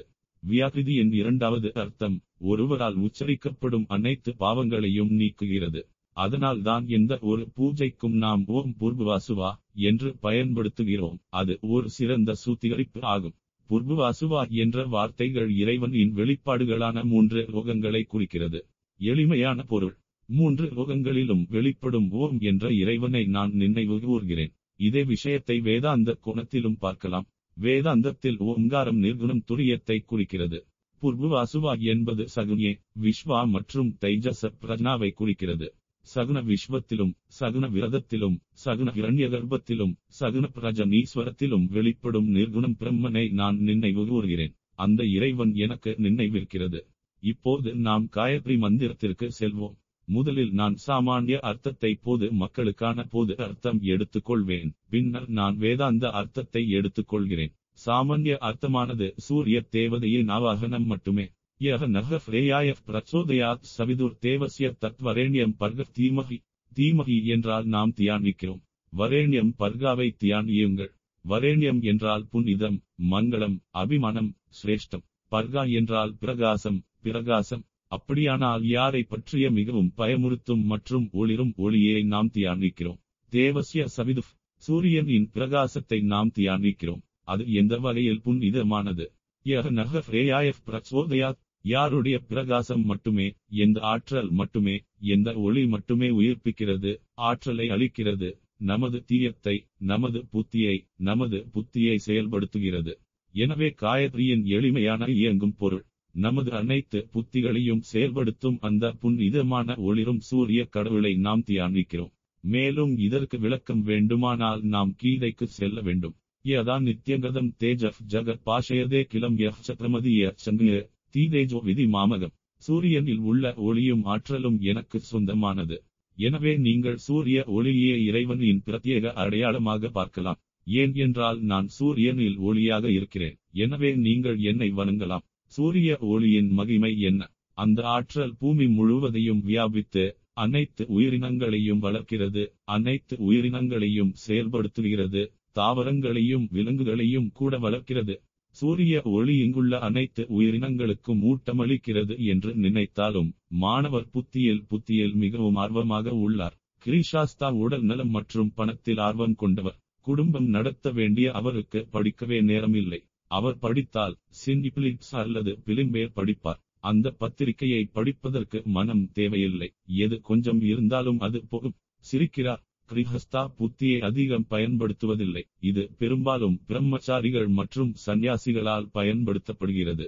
மேதா சூத்தம் போல மயை, மேதா மயை பிரஜா மயாக்னிஸ்தேஜோ ததாது மயை, மேதா மயை பிரஜா மயிந்திர இந்திரியம் ததாது மயை, மேதா மயை பராஜுதாரிமே. பிரம்மச்சாரியின் பெரும்பாலான பிரார்த்தனைகள் மேதா மற்றும் பிரஜையை நாடுகின்றன. காயத்ரி என்பது பிரம்மச்சாரிக்கான பிரார்த்தனை என்பதால் இங்கே நான் எந்த ஆன்மீக தேடுபவரையும் குறிக்க பயன்படுத்துகிறேன். திருமணமாகாதவர் மட்டுமல்ல. பிரம்மச்சாரி என்றால் நான் ஒரு வேத மாணவனை குறிக்கிறேன். அவர்களுக்கு நினைவாற்றலும் புத்திசாலித்தனமும் முக்கியம். எனவே சூரிய கடவுள் என்னை ஆசீர்வதிக்கட்டும். இது நேரடியாக கேட்கப்படவில்லை, ஆனால் காயத்ரியில் மறைமுகமாக உள்ளது. இது காயத்ரியின் சாமானிய அர்த்தமாகும். இப்போது நான் விசேஷ அர்த்தத்துக்கு, வேதாந்த அர்த்தத்துக்கு வருவேன். இதை புரிந்து கொள்ள ஒருவர் உபநிடத போதனையின் பின்னணியை கொண்டிருக்க வேண்டும். இந்த முனாய்வு இல்லாதவர்கள் இந்த பகுதியை புறக்கணிக்கலாம். இங்கு தீமை என்றால் நாம் தியானிக்கிறோம். நிதித்தியாசனம் கூர்மையே தற்பர்க வரேண்யத்தை தியானிக்கிறோம். இது சச்சிதானந்த ஸ்வரூபத்தை குறிக்கிறது. நாம் சச்சிதானந்த ஸ்வரூபத்தில் எதற்கு மத்தியஸ்தம் செய்கிறோம்? இறைவன் ஈஸ்வரனின். நீங்கள் எப்படி அர்த்தத்தை அடைகிறீர்கள்? ஒவ்வொன்றாக அலசுவோம். இங்கு சவிது என்பது பிரபஞ்சத்தை உருவாக்குவது என்று பொருள்படும். ச என்ற வேர் சொல்லுக்கு பிறப்பித்தல் அல்லது பிறப்பித்தல் என்று பொருள். இங்கு சவிதா என்றால் பிரபஞ்சத்தை உருவாக்கியவர் என்று பொருள். சவிதா முதன்மையாக பிரபஞ்சத்தின் பொருள் காரணமாக பயன்படுத்தப்படுகிறது. தாய் குழந்தையின் மூல காரணம். அதே போல் ஈஸ்வரன் சிருஷ்டிக்கு ஜட காரணம். சவிதா உபாதான கரணம் சமம். தேவசிய என்றால் பிரகாசம், சேதன ஸ்வரூபம் அல்லது புத்திசாலித்தனமான கொள்கை என்று பொருள். தேவசியா என்ற வார்த்தையை பயன்படுத்துவதன் மூலம் இறைவன் படைப்பின் அறிவார்ந்த காரணமான நிமித்த கரணம் என்று கருதப்படுகிறது. எனவே இறைவன் படைப்பிற்கு பொருள் காரணமாகவும் அறிவார்ந்த காரணமாகவும் இருக்கிறார். சவிது தேவசிய என்றால் அபினா, நிமிதா, உபாதான கரணம், பூதசிய பிராமண. சமஸ்கிருத வர்ணனையாளர்கள் இந்த வார்த்தைகளை கேட்டு பைத்தியம் பிடித்து வியாக்கியானம் செய்கிறார்கள். சங்கரர் கூட இதை பற்றி பெரிதாக எழுதினார். அந்த ஈஸ்வரனுக்கு என்ன குணம் இருக்கிறது? தத் பர்க வரேண்யம். தத் என்பது சத் ஸ்வரூபத்தை குறிக்கிறது. இருப்பின் தன்மை. பர்கா என்றால் ஒளி, பிரகாசம் என்று பொருள். இது பிரிஜ் என்ற வேரில் இருந்து சுடுவது, எரிவது. பர்கா என்றால் இருளை நீக்கும் திறன் கொண்ட பிரகாசம் என்று பொருள். இது சைதன்யத்தை குறிக்கிறது. ஏன் எனில் இது அறியாமையை அழிக்கும் ஒரே விஷயம். அஞ்ஞானம் பர்ஜதே, சம்சாரம் பர்ஜதே. எனவே நமக்கு இரண்டு அர்த்தங்களும் உள்ளன. ஒளிமயமானவை மற்றும் அறியாமையை அழிக்கும். இருளை நீக்கி அறியாமை சம்சாரத்தையும் நீக்குகிறது. எனவே பர்கா என்பது ஒளிமயமான சிக்ஸ் ஸ்வரூபத்தை குறிக்கிறது. மூன்றாவது வார்த்தை வரண்யம். உண்மையில் இது அனைவராலும் தேர்ந்தெடுக்கப்பட வேண்டியதை குறிக்கிறது. வாரணயுக்கியம். அனைவராலும் தேர்ந்தெடுக்கப்படுவது எது? பணமா? பதவி? வேதாந்த பகுப்பாய்வில் எல்லாவற்றிலும் நாம் சொல்கிறோம் ஒவ்வொருவரும் ஒரே ஒரு விஷயத்தை மட்டுமே தேர்வு செய்கிறார்கள். அதுதான் ஆனந்தம், பூர்ணத்துவம் மற்றும் நிறைவு. ஒரே ஒரு புருஷார்த்தம், அதுதான் ஆனந்தம். எனவே வரேண்யம் ஆனந்த ஸ்வரூபம். தத் என்றால் சத் ஸ்வரூபம், பர்கா என்றால் சித் ஸ்வரூபம், வரேண்யம் என்றால் ஆனந்த ஸ்வரூபம். இந்த மூன்று ஸ்வரூபங்களும் சவிது தேவசியத்திற்கு உரியவை. ஈஸ்வர ஏக ஸ்வரூபத்திற்கு அது என்ன மாதிரியான ஸ்வரூபம்? ஆம், எந்த சைதன்யம், அதனால் பிரபஞ்சத்தின் காரணமான சச்சிதானந்த ஸ்வரூபம் அனைத்தும் நமது புத்தியின் பின்னால் சாட்சி ரூபாயவாக உள்ளது. இங்கே ஒரு இலக்கண அழகு உள்ளது. ஆண்பால் ஆத்மாவிற்கு வரும் சரணமானது ஆண்பால் பிராமணத்தில் தொடங்குகிறது. தத் என்பது பிரம்மனை குறிக்கும், அதே சமயம் ய என்பது ஆத்மாவை குறிக்கிறது. எனவே சிருஷ்டிக்கு காரணமான சச்சிதானந்த வடிவில் உள்ள பிரம்மமே ஆத்மா. தீயயா நம் எண்ணங்கள் விருத்திகள் பிரசோதயா. எனவே இந்த விளக்கத்தின்படி தத் சவிதுர் வரேணியம் பார்கோ தேவசிய தீமை என்பது பிராமண சைதன்யத்தையும், தீயோயோன பிரசோதயாத் என்பது ஆத்ம சைதன்யத்தையும் குறிக்கிறது. எனவே நாம் ஆத்ம சைதன்யத்தை தியானிக்கிறோம், அது பிரம்ம சைதன்யத்தை தவிர வேறில்லை. இது காயத்ரி வேதாந்த கோணத்தில் பார்க்கப்பட்டது. வேதாந்தம் படிக்கும் முன் ஒருவர் காயத்ரியை உச்சரித்தால் அது உபாசனையாகிறது. ஆனால் வேதாந்தம் படித்த பிறகு அதே காயத்ரி தான் நிதித்தியாசனம், அகம் பிரம்மாஸ்மி தியானம். அதனால் தான் மற்ற எல்லா உபாசனைகளையும் கைவிட்ட சந்நியாசிக்கு கூட காயத்ரி பரிந்துரைக்கப்படுகிறது. காயத்ரியில் உபனிஷத சாரம் இருப்பதால் அவருக்கு பரவாயில்லை. காயத்ரியுடன் விசேஷ பகுதி முடிந்தது. பின்னர் ஜபத்தின் அடுத்த பகுதி பிராணாயாமத்துடன் முடிவடைகிறது. காயத்ரியை எத்தனை முறை ஜபிப்பது இது ஒருவரின் வசதியை பொறுத்தது. முடிந்தால் ஒன்று ஆயிரம் எட்டு உத்தமம் என்றால் ஒன்று, நூறு எட்டு இல்லை என்றால் அறுபத்தி நான்கு இல்லை என்றால் முப்பத்தி இரண்டு அல்லது இருபத்தேழு, மற்றும் குறைந்தபட்சம் கலியுகத்தில் நாம் அதை குறைந்தபட்சம் மூன்று ஆக குறைக்கிறோம். சிறிது நேரம் கழித்து அது குடும்ப கட்டுப்பாட்டில் ஒன்றாக மாறும், நாம் இருவரும் மற்றும் நம்முடையது. அதன் பிறகு ஜபத்தை முடிக்க பிராணாயாமம் செய்யப்படுகிறது.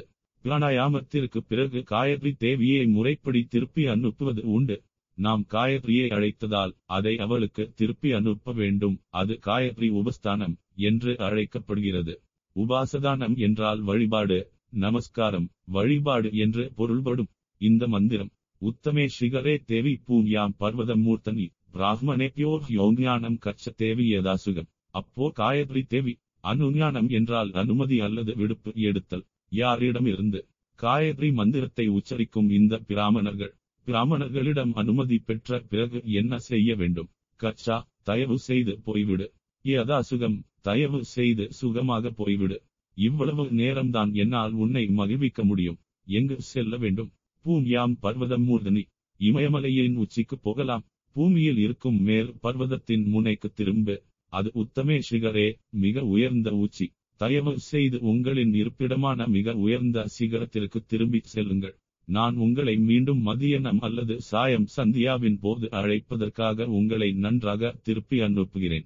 எனவே நான் உங்களை மீண்டும் அழைக்கும் போது திரும்பி வர வேண்டும் என்ற எண்ணத்தில் பாதுகாப்பாக திரும்பி செல்லுங்கள். காயத்ரி ஜப பகுதி முழுவதுமாக முடிந்தது. இத்துடன் உத்தரங்கத்தின் ஆறாவது கட்டம் முடிந்தது. அடுத்த வகுப்பில் செய்யும் ஏழாவது நிலைக்கு செல்வோம். ஹரிவோம். சந்தியாவந்தனம் எட்டு. சென்ற வகுப்பில் உத்தரங்கத்தின் முக்கிய அங்கமான காயத்ரி ஜபத்தை பார்த்தோம். காயத்ரி உபஸ்தானம் என்று முடிவடைவதற்கு முன்பு நீங்கள் காயத்ரியை முடிந்தவரை பல முறை உச்சரிக்கலாம். வழிபட்ட பிறகு காயத்ரி தேவி தன் இருப்பிடத்திற்கு திருப்பி அனுப்பப்படுகிறாள். இப்போது நாம் ஏழாவது கட்டத்திற்கு செல்கிறோம். ஆதித்ய உபஸ்தானம், அதாவது ஆதித்ய வந்தனம். ஆதித்யா என்ற வார்த்தையின் அர்த்தம் சூரிய கடவுள். ஆனால் இந்த சூழலில் ஈஸ்வர நாம் ஒரு தெய்வத்தை வணங்கவில்லை, ஆனால் ஈஸ்வரனை அல்லது சந்தியா தேவியை வணங்குகிறோம். சந்தியாவந்தனம் முழுவதும் கடவுள் சந்தியா தேவி என்று குறிப்பிடப்படுவதை நினைவில் கொள்ளுங்கள். மாயா சகிதம் பிரம்மன், ஜகத் கரணம் பிரம்மம், ஜகத் ஸ்திதி ஸ்ருதிலய கரணம் பிரம்மா, பரமேஸ்வர என வரையறுக்கப்பட்ட கடவுள். எனவே ஆதித்ய வந்தனம் என்றால் சந்தியா வந்தனம் அல்லது சந்தியா தேவி வழிபாடு என்று பொருள். இங்கு சந்தியா தேவி ஆதித்ய மண்டலத்தில் சூரிய வட்டில் அழைக்கப்படுகிறாள். இந்த வந்தனம் நாம் முக்கியமான வேத மந்திரங்களை எடுத்துக்கொள்கிறோம். ஒரு நாளில் மூன்று வெவ்வேறு சந்தியா வந்தனங்களில் இருந்து மூன்று வெவ்வேறு மந்திரங்கள் எடுக்கப்படுகின்றன. பிரத சந்தியா ஒரு மந்திரம், மந்தியானம் ஒரு மந்திரம் மற்றும் சாயம் சந்தியா மற்றொன்று. இவையும் வேதத்துக்கு வேதம் மாறுபடும். ரிக்கி அஜூரிலிருந்து வேறுபட்டதாகவும் யஜூர் சாம வேதத்திலிருந்து வேறுபட்டதாகவும் இருக்கும். நான் முன்பே கூறியது போல் இந்த பேச்சுக்களில் யஜூர் வேத மந்திரங்களை மட்டுமே எடுத்துக்கொள்கிறேன். நான் பிரதஸ் சந்தியா மந்திரத்தை எடுத்துக்கொள்கிறேன். ஓம் மித்ரஸ்ய கர்ஷணி பிரிதஹ்ரஷ்ரவ தேவசிய சந்நாசிம் சத்யம் சித்ரஷ்டவஸ்தமம் மிர்தோ ஜன்னான் யாதாயதி பிரஜானன் மித்ரோ தாதார பிருதிவி முதத்யாம் மித்ர கிருஷ்டிரன் இமிஷார விசஷ்டே சத்யாய ஹவ்யம் பிரிதவத் விதேம பிரசமித்ர மர்தோ அஸ்து பிரயஸ்வான் யஸ்த ஆதித்ய சிக்ஷதி விரதேன ந ஹன்யதே ந ஜியதே துவதோ நை நம்கிம் ஹுஷ்ணோதின தூரத். பொதுவாக பாரம்பரியத்தில் இந்த மந்திரங்கள் அனைத்தும் உபநயனத்தின் போது கற்றுக்கொள்ளப்படுகின்றன. அந்த வயதில் சிறுவர்களால் இந்த வார்த்தைகளை உச்சரிக்க முடியாது. அவர் ஸ்வரங்களிலும் கற்க தகுதியற்றவர். பின்னர் வேத அத்தியானம் செய்யும் போது அவர்கள் முதலில் ஜபிக்க கற்றுக்கொள்வது சந்தியாவந்தனம் மந்திரங்கள். அதனால் அவர் தவறுகள் இல்லாமல் ஸ்வரங்களிலும் உச்சரிக்கிறார். இப்போது இந்த மந்திரத்தின் அர்த்தத்திற்கு செல்வோம். தேவசிய மித்ரஸ்ய ரவஸ்மராமர், ஈஸ்வர மகிமையை தியானிக்கிறோம். சுருக்கமாக இது கீதை பத்தாம் அத்தியாயத்தின் விபூதி யோகம்.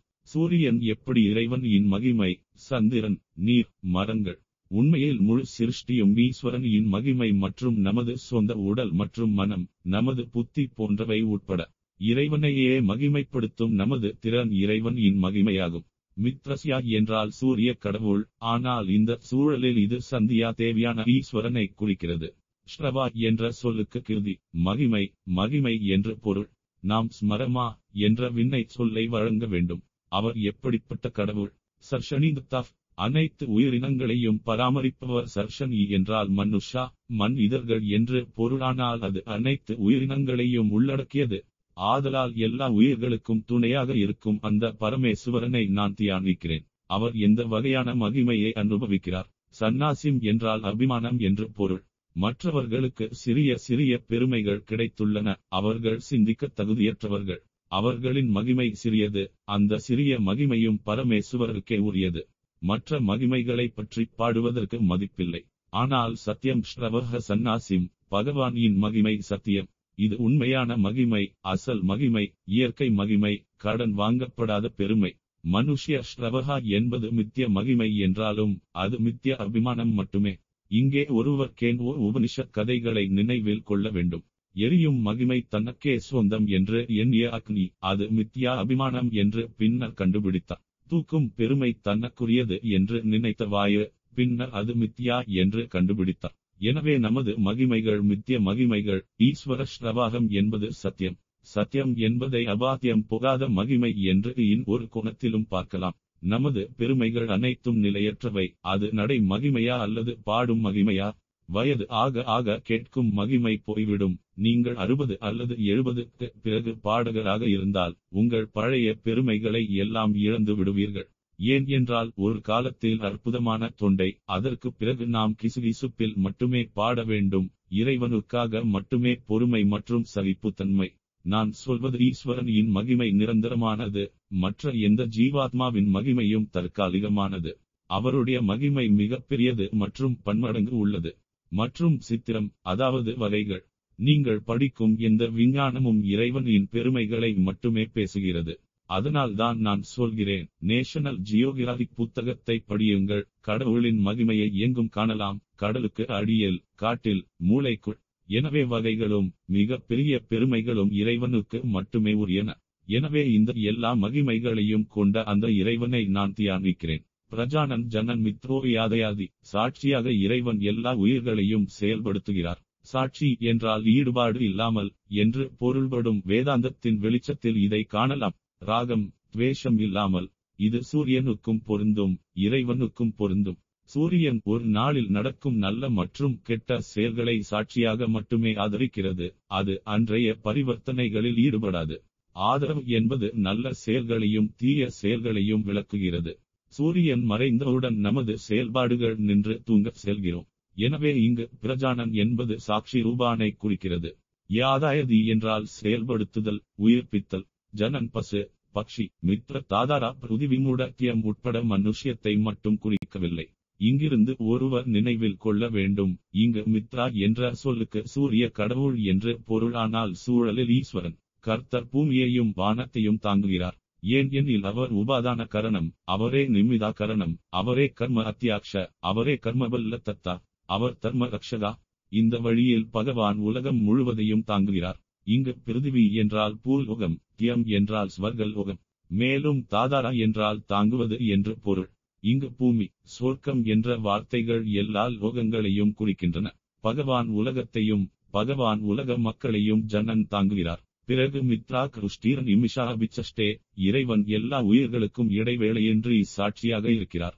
நமது நல்ல செயல்களையும் கெட்ட செயல்களையும் இறைவன் எப்போதும் பார்த்து கொண்டிருக்கிறான் என்று பொருள். நமது செயல்களை மக்களிடம் இருந்து மறைக்க முடியும். உங்கள் பெற்றோரையோ, அலுவலக நபர்களையோ, காவல்துறையையோ அல்லது குருவையோ நீங்கள் ஏமாற்றலாமானால் கடவுளை ஏமாற்ற முடியாது. இறைவன் நம் எல்லா செயல்களுக்கும் சாட்சியாக இருக்கிறான். அதற்கேற்ப நமக்கு பலன்களை தருகிறான். இங்கு கிருஷ்டீர் என்றால் பிரஜா, சுறுசுறுப்பான மக்கள். மேலும் அந்நிமிஷா என்றால் கண் சிமிட்டாமல் இடைவெளி இல்லாமல் பார்ப்பது. எனவே ஒரு போக்குவரத்து காவலர் தேநீர் இடைவேளை எடுக்கும் போது அந்த சந்தர்ப்பத்தை கூட மக்கள் எல்லா விதிகளையும் மீற பயன்படுத்துகின்றனர். ஆனால் தேநீர் இடைவேளையின்றி கடவுள் நம்மை எப்போதும் பார்த்து கொண்டிருக்கிறார். மற்றும் அபிச்சாஸ்தே சாட்சியாக. முக்கியத்துவம் என்னவென்றால் அவர் எது வினை இல்லாமல் அனைவரையும் கவனிக்கிறார். ராகத்வேஷம் இல்லாமல், பாரபட்சமின்றி. பிறகு சத்தியாய ஹவ்யம் திரிதவத் விதேமா, அந்த இறைவனுக்கு நெய்யுடன் பிரசாதம் வழங்குவோம். அதாவது சந்தியாவந்தன கர்மத்திற்கு பிறகு உபாசனம், அக்னிஹோத்திரம் போன்ற நித்திய நிமித்த கர்மாக்களை அவர் செய்ய விரும்புகிறார். அந்த சடங்குகளை செய்து இறைவனை வழிபடுவோம்.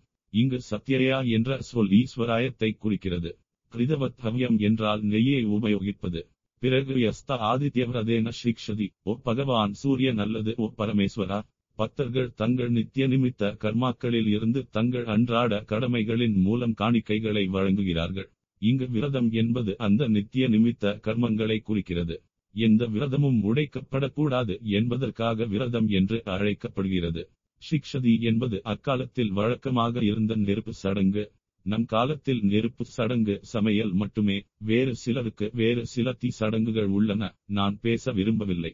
எனவே நாம் பூஜை அல்லது நமது வழக்கமான கடமைகளை செய்வதன் மூலம் பொருள் கொள்ள வேண்டும். அந்த பக்தர்களின் கதி என்ன? மித்ர மார்கோ அஸ்து பிரயஸ்வான். இவை அனைத்தும் வேத வார்த்தைகள் மற்றும் அகராதி அர்த்தங்களை நாம் பார்க்க முடியாது. நாம் வர்ணனைகளால் மட்டுமே செல்ல வேண்டும். சூரிய பகவானே, அந்த பக்தன் எல்லா வளங்களையும் அடைகிறான்.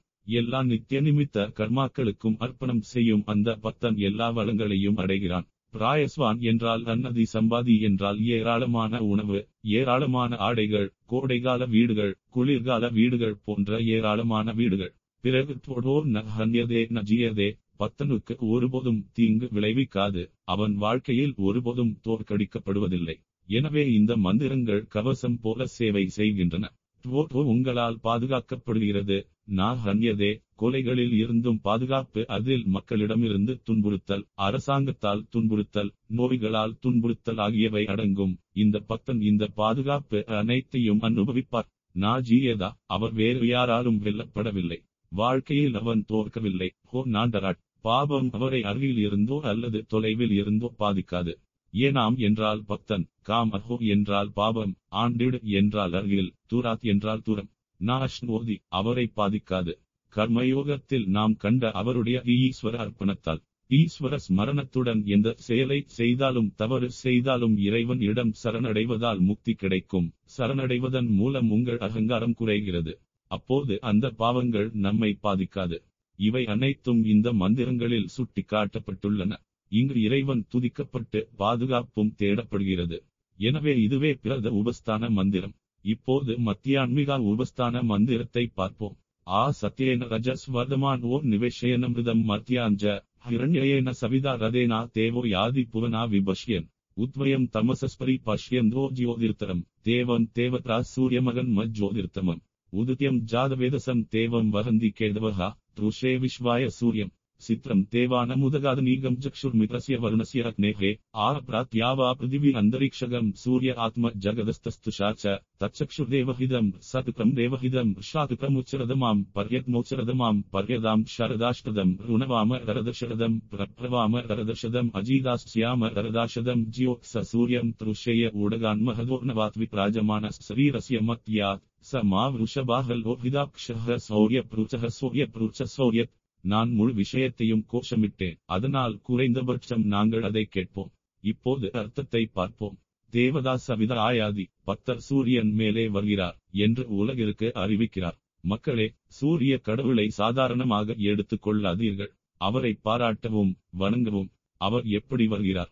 சத்யேன ராஜச, நித்திய பிரகாசத்துடன். சத்யேன என்றால் நித்தியம், நித்தியம். மற்ற விளக்குகள் ஏற்ற இறக்கத்துடன் உள்ளன, அவை அணைந்துவிடும். ஆனால் சூரிய கடவுள் ஒருபோதும் அழியாது. கோடிக்கணக்கான ஆண்டுகளாக சூரியன் அங்கே இருந்து இருக்கிறது. ஒரு நாள் மங்கலாக இருந்தாலும் பூமியில் உயிர்கள் இருக்காது. நிச்சயமாக ஒரு நாள் சூரியனும் போகும் என்று வானியலாளர்கள் கூறுகின்றனர். அதனால் தான் சூரியன் உபலட்சணம். வேதாந்த கோணத்தில் நித்திய சைதன்யனா விருத்தி ஞானம் போல் வந்து போகும் ஸ்வரூப ஞானம் அந்த சைதன்யம். இந்த மந்திரங்கள் அனைத்தையும் இரண்டு விளக்குகளில் காணலாம். ஒன்று சூரிய பகவானாகவும் மற்றொன்று பரமேஸ்வரராகவும். மேலும் அவர்தமானா சூரியன் பூமியை சுற்றி வருகிறது அல்லது மேற் பர்வதத்தை சுற்றி வருகிறது. புராணம். தினமும் அவர் வந்து செல்கிறார். அதனால் வர்தமானா. பிறகு அவர் என்ன செய்கிறார்? அமிர்தம் மாத்தியன் நிவேஷயன். அவர் தேவர்கள் மற்றும் மனுஷியர்கள் அனைவரையும் அவர் செயல்படுத்துகிறார். அவர் இருக்கும் போது நாம் எழுந்து நமது எல்லா வேலைகளையும் செய்வோம். அவர் கீழே சென்றதும் நாம் படுக்கையில் ஓய்வெடுக்கிறோம். அதுபோலவே பரமேஸ்வரரும் எல்லா உயிர்களையும் செயல்படுத்துகிறார். இங்கு அமிர்தம் என்றால் தேவர்கள் என்றும் மாத்தியன் என்றால் மனுஷியம் என்றும் நிவேஷயன் என்றால் செயல்படுத்துவது என்றும் பொருள். ஆனால் இங்கே நாம் செயல்படுத்துதல் என்ற வார்த்தையை புரிந்து கொள்வதில் கவனமாக இருக்க வேண்டும். அப்படியானால் நல்ல செயல்கள் இறைவனால் செயல்படுத்தப்படுகின்றன என்று நீங்கள் கூறுவீர்கள், மேலும் மக்களின் தீய செயல்களும் கூட. எனவே நல்லவர்களோ அல்லது கெட்டவர்களோ செய்யும் செயல்களுக்கு இறைவனே பொறுப்பு. பிறகு புண்ணியமும் பாவமும் இறைவனுக்கு போகும். எனவே கர்ம அனுசரணே என்ற ஷரத்தை சேர்க்க வேண்டும். இறைவன் அவர்களின் கர்மாவின்படி அவர்களை செயல்படுத்துகிறார், அவருடைய விருப்பம் மற்றும் கற்பனையின்படி அல்ல. மேலும் அவர் எப்படி வருகிறார்? ஹிரண்யயேன ரதேனா, தங்க ரதத்தில் பயணிக்கிறார். அவர் பயணம் செய்யும் போது என்ன செய்வார்? பூரணா விபஷ்யன், எல்லா உலகங்களுக்கும் சாட்சி, எல்லா மக்களுக்கும் சாட்சி. பாருங்கள், எல்லா இடங்களிலும் இந்த வலியுறுத்தல் உள்ளது. அந்த பகவான் உங்களை பார்த்து கொண்டிருக்கிறார். யாராவது பார்க்கும்போதுதான் நாம் சரியானதை செய்கிறோம். ஒரு விதத்தில் நடந்து கொண்டால் இறைவன் மூக்கை உடைத்து ஊறுகாய் செய்வான் என்று சிறு குழந்தைகளை எச்சரிக்கிறோம். இளம் மனதை குலைத்துவிடும் என்ற பயத்தில் குழந்தைகளுக்கு கற்பிப்பது ஆரோக்கியமான வழி அல்ல. நீங்கள் ஆரம்பத்தில் பயத்தை பயன்படுத்துகிறீர்கள், ஆனால் பின்னர் பையனோ அல்லது பெண்ணோ வளரும்போது கர்த்தர் உங்கள் மூக்கை வெட்ட மாட்டார் என்று கூறுகிறீர்கள். நீங்கள் சரியான பாதையில் செல்ல வேண்டும். ஏன் என்றால் இறைவன் தண்டிப்பான் என்பதற்காக அல்ல, ஆனால் அதுவே நேர்மையான பாதை மற்றும் சரியானது. முதலில் பயத்தை கொடுங்கள், பிறகு புரிதலை கொடுங்கள். பிறகு உத்வயம் பஷ்யந்தோ சூரிய மகன்மா, சூரிய கடவுளை பார்த்து சூரிய கடவுளிடம் செல்வோம். நமது நோக்கம் இறைவனை தொடர்ந்து நினைவு கூர்வதும் தரிசிப்பதும் இறுதியில் இறைவனோடு இணைவதுதான் நமது நோக்கம். பிரம்மத்தை பற்றி அறிந்து பிறகு பிரம்மனுடன் ஒன்றிப்போம் என்பதே சைவ முக்கியத்துவம். அவர் என்ன வகையான சூரிய பயணம்? தாமசஸ்பரி, தமசுக்கு அப்பாற்பட்டவர் அந்த இறைவன். இந்த வார்த்தைக்கு பல அர்த்தங்கள் உள்ளன. இங்கே நாம் அதை ஞானம் அல்லது மாயா என்று அர்த்தப்படுத்துவோம். மாயைக்கு அப்பாற்பட்டவன் இறைவன். பிறகு உத்தரம் ஜோதி, மேலும் உன்னத உணர்வின் வடிவம் யார்? மேலும் ஜோதியின் மகத்துவம் என்ன? இது சுதம், நித்தியம், நிர்குமம், அகிருதம், அபோத்வம் போன்றவை. இது ஒப்பீட்டு பட்டம் மட்டுமே. எனவே அடுத்த முறை பத்தர் கூறுகிறார், உத்தமம் ஜோதி, சிறந்த மற்றும் சிறந்த. இது எல்லாவற்றையும் விட பெரியது. உத்தரம், இது மிக பெரியது. உத்தமம், மேலும் தேவதா, எல்லா தெய்வங்களையும் காப்பவர். அசுரர்களை வெல்வதற்கு இறைவன் ஒருவரே தேவதைகளுக்கு உதவுகிறார். இறைவன் ஒருவனையே காக்கிறான். மேலும் கேதவஹாத்தியம் தேவம் சூரியம் உத்வந்தி, சூரியனின் கதிர்கள் சூரிய கடவுளை உயர்த்துகின்றன.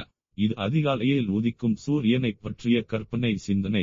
இங்கு பக்தர் ஒவ்வொரு சூரிய கதிர்களையும் நீரிலிருந்து சூரியனை இழுக்கும் கயிற்றாக கற்பனை செய்கிறார். அவர் என்ன வகையான சூரிய கடவுள்?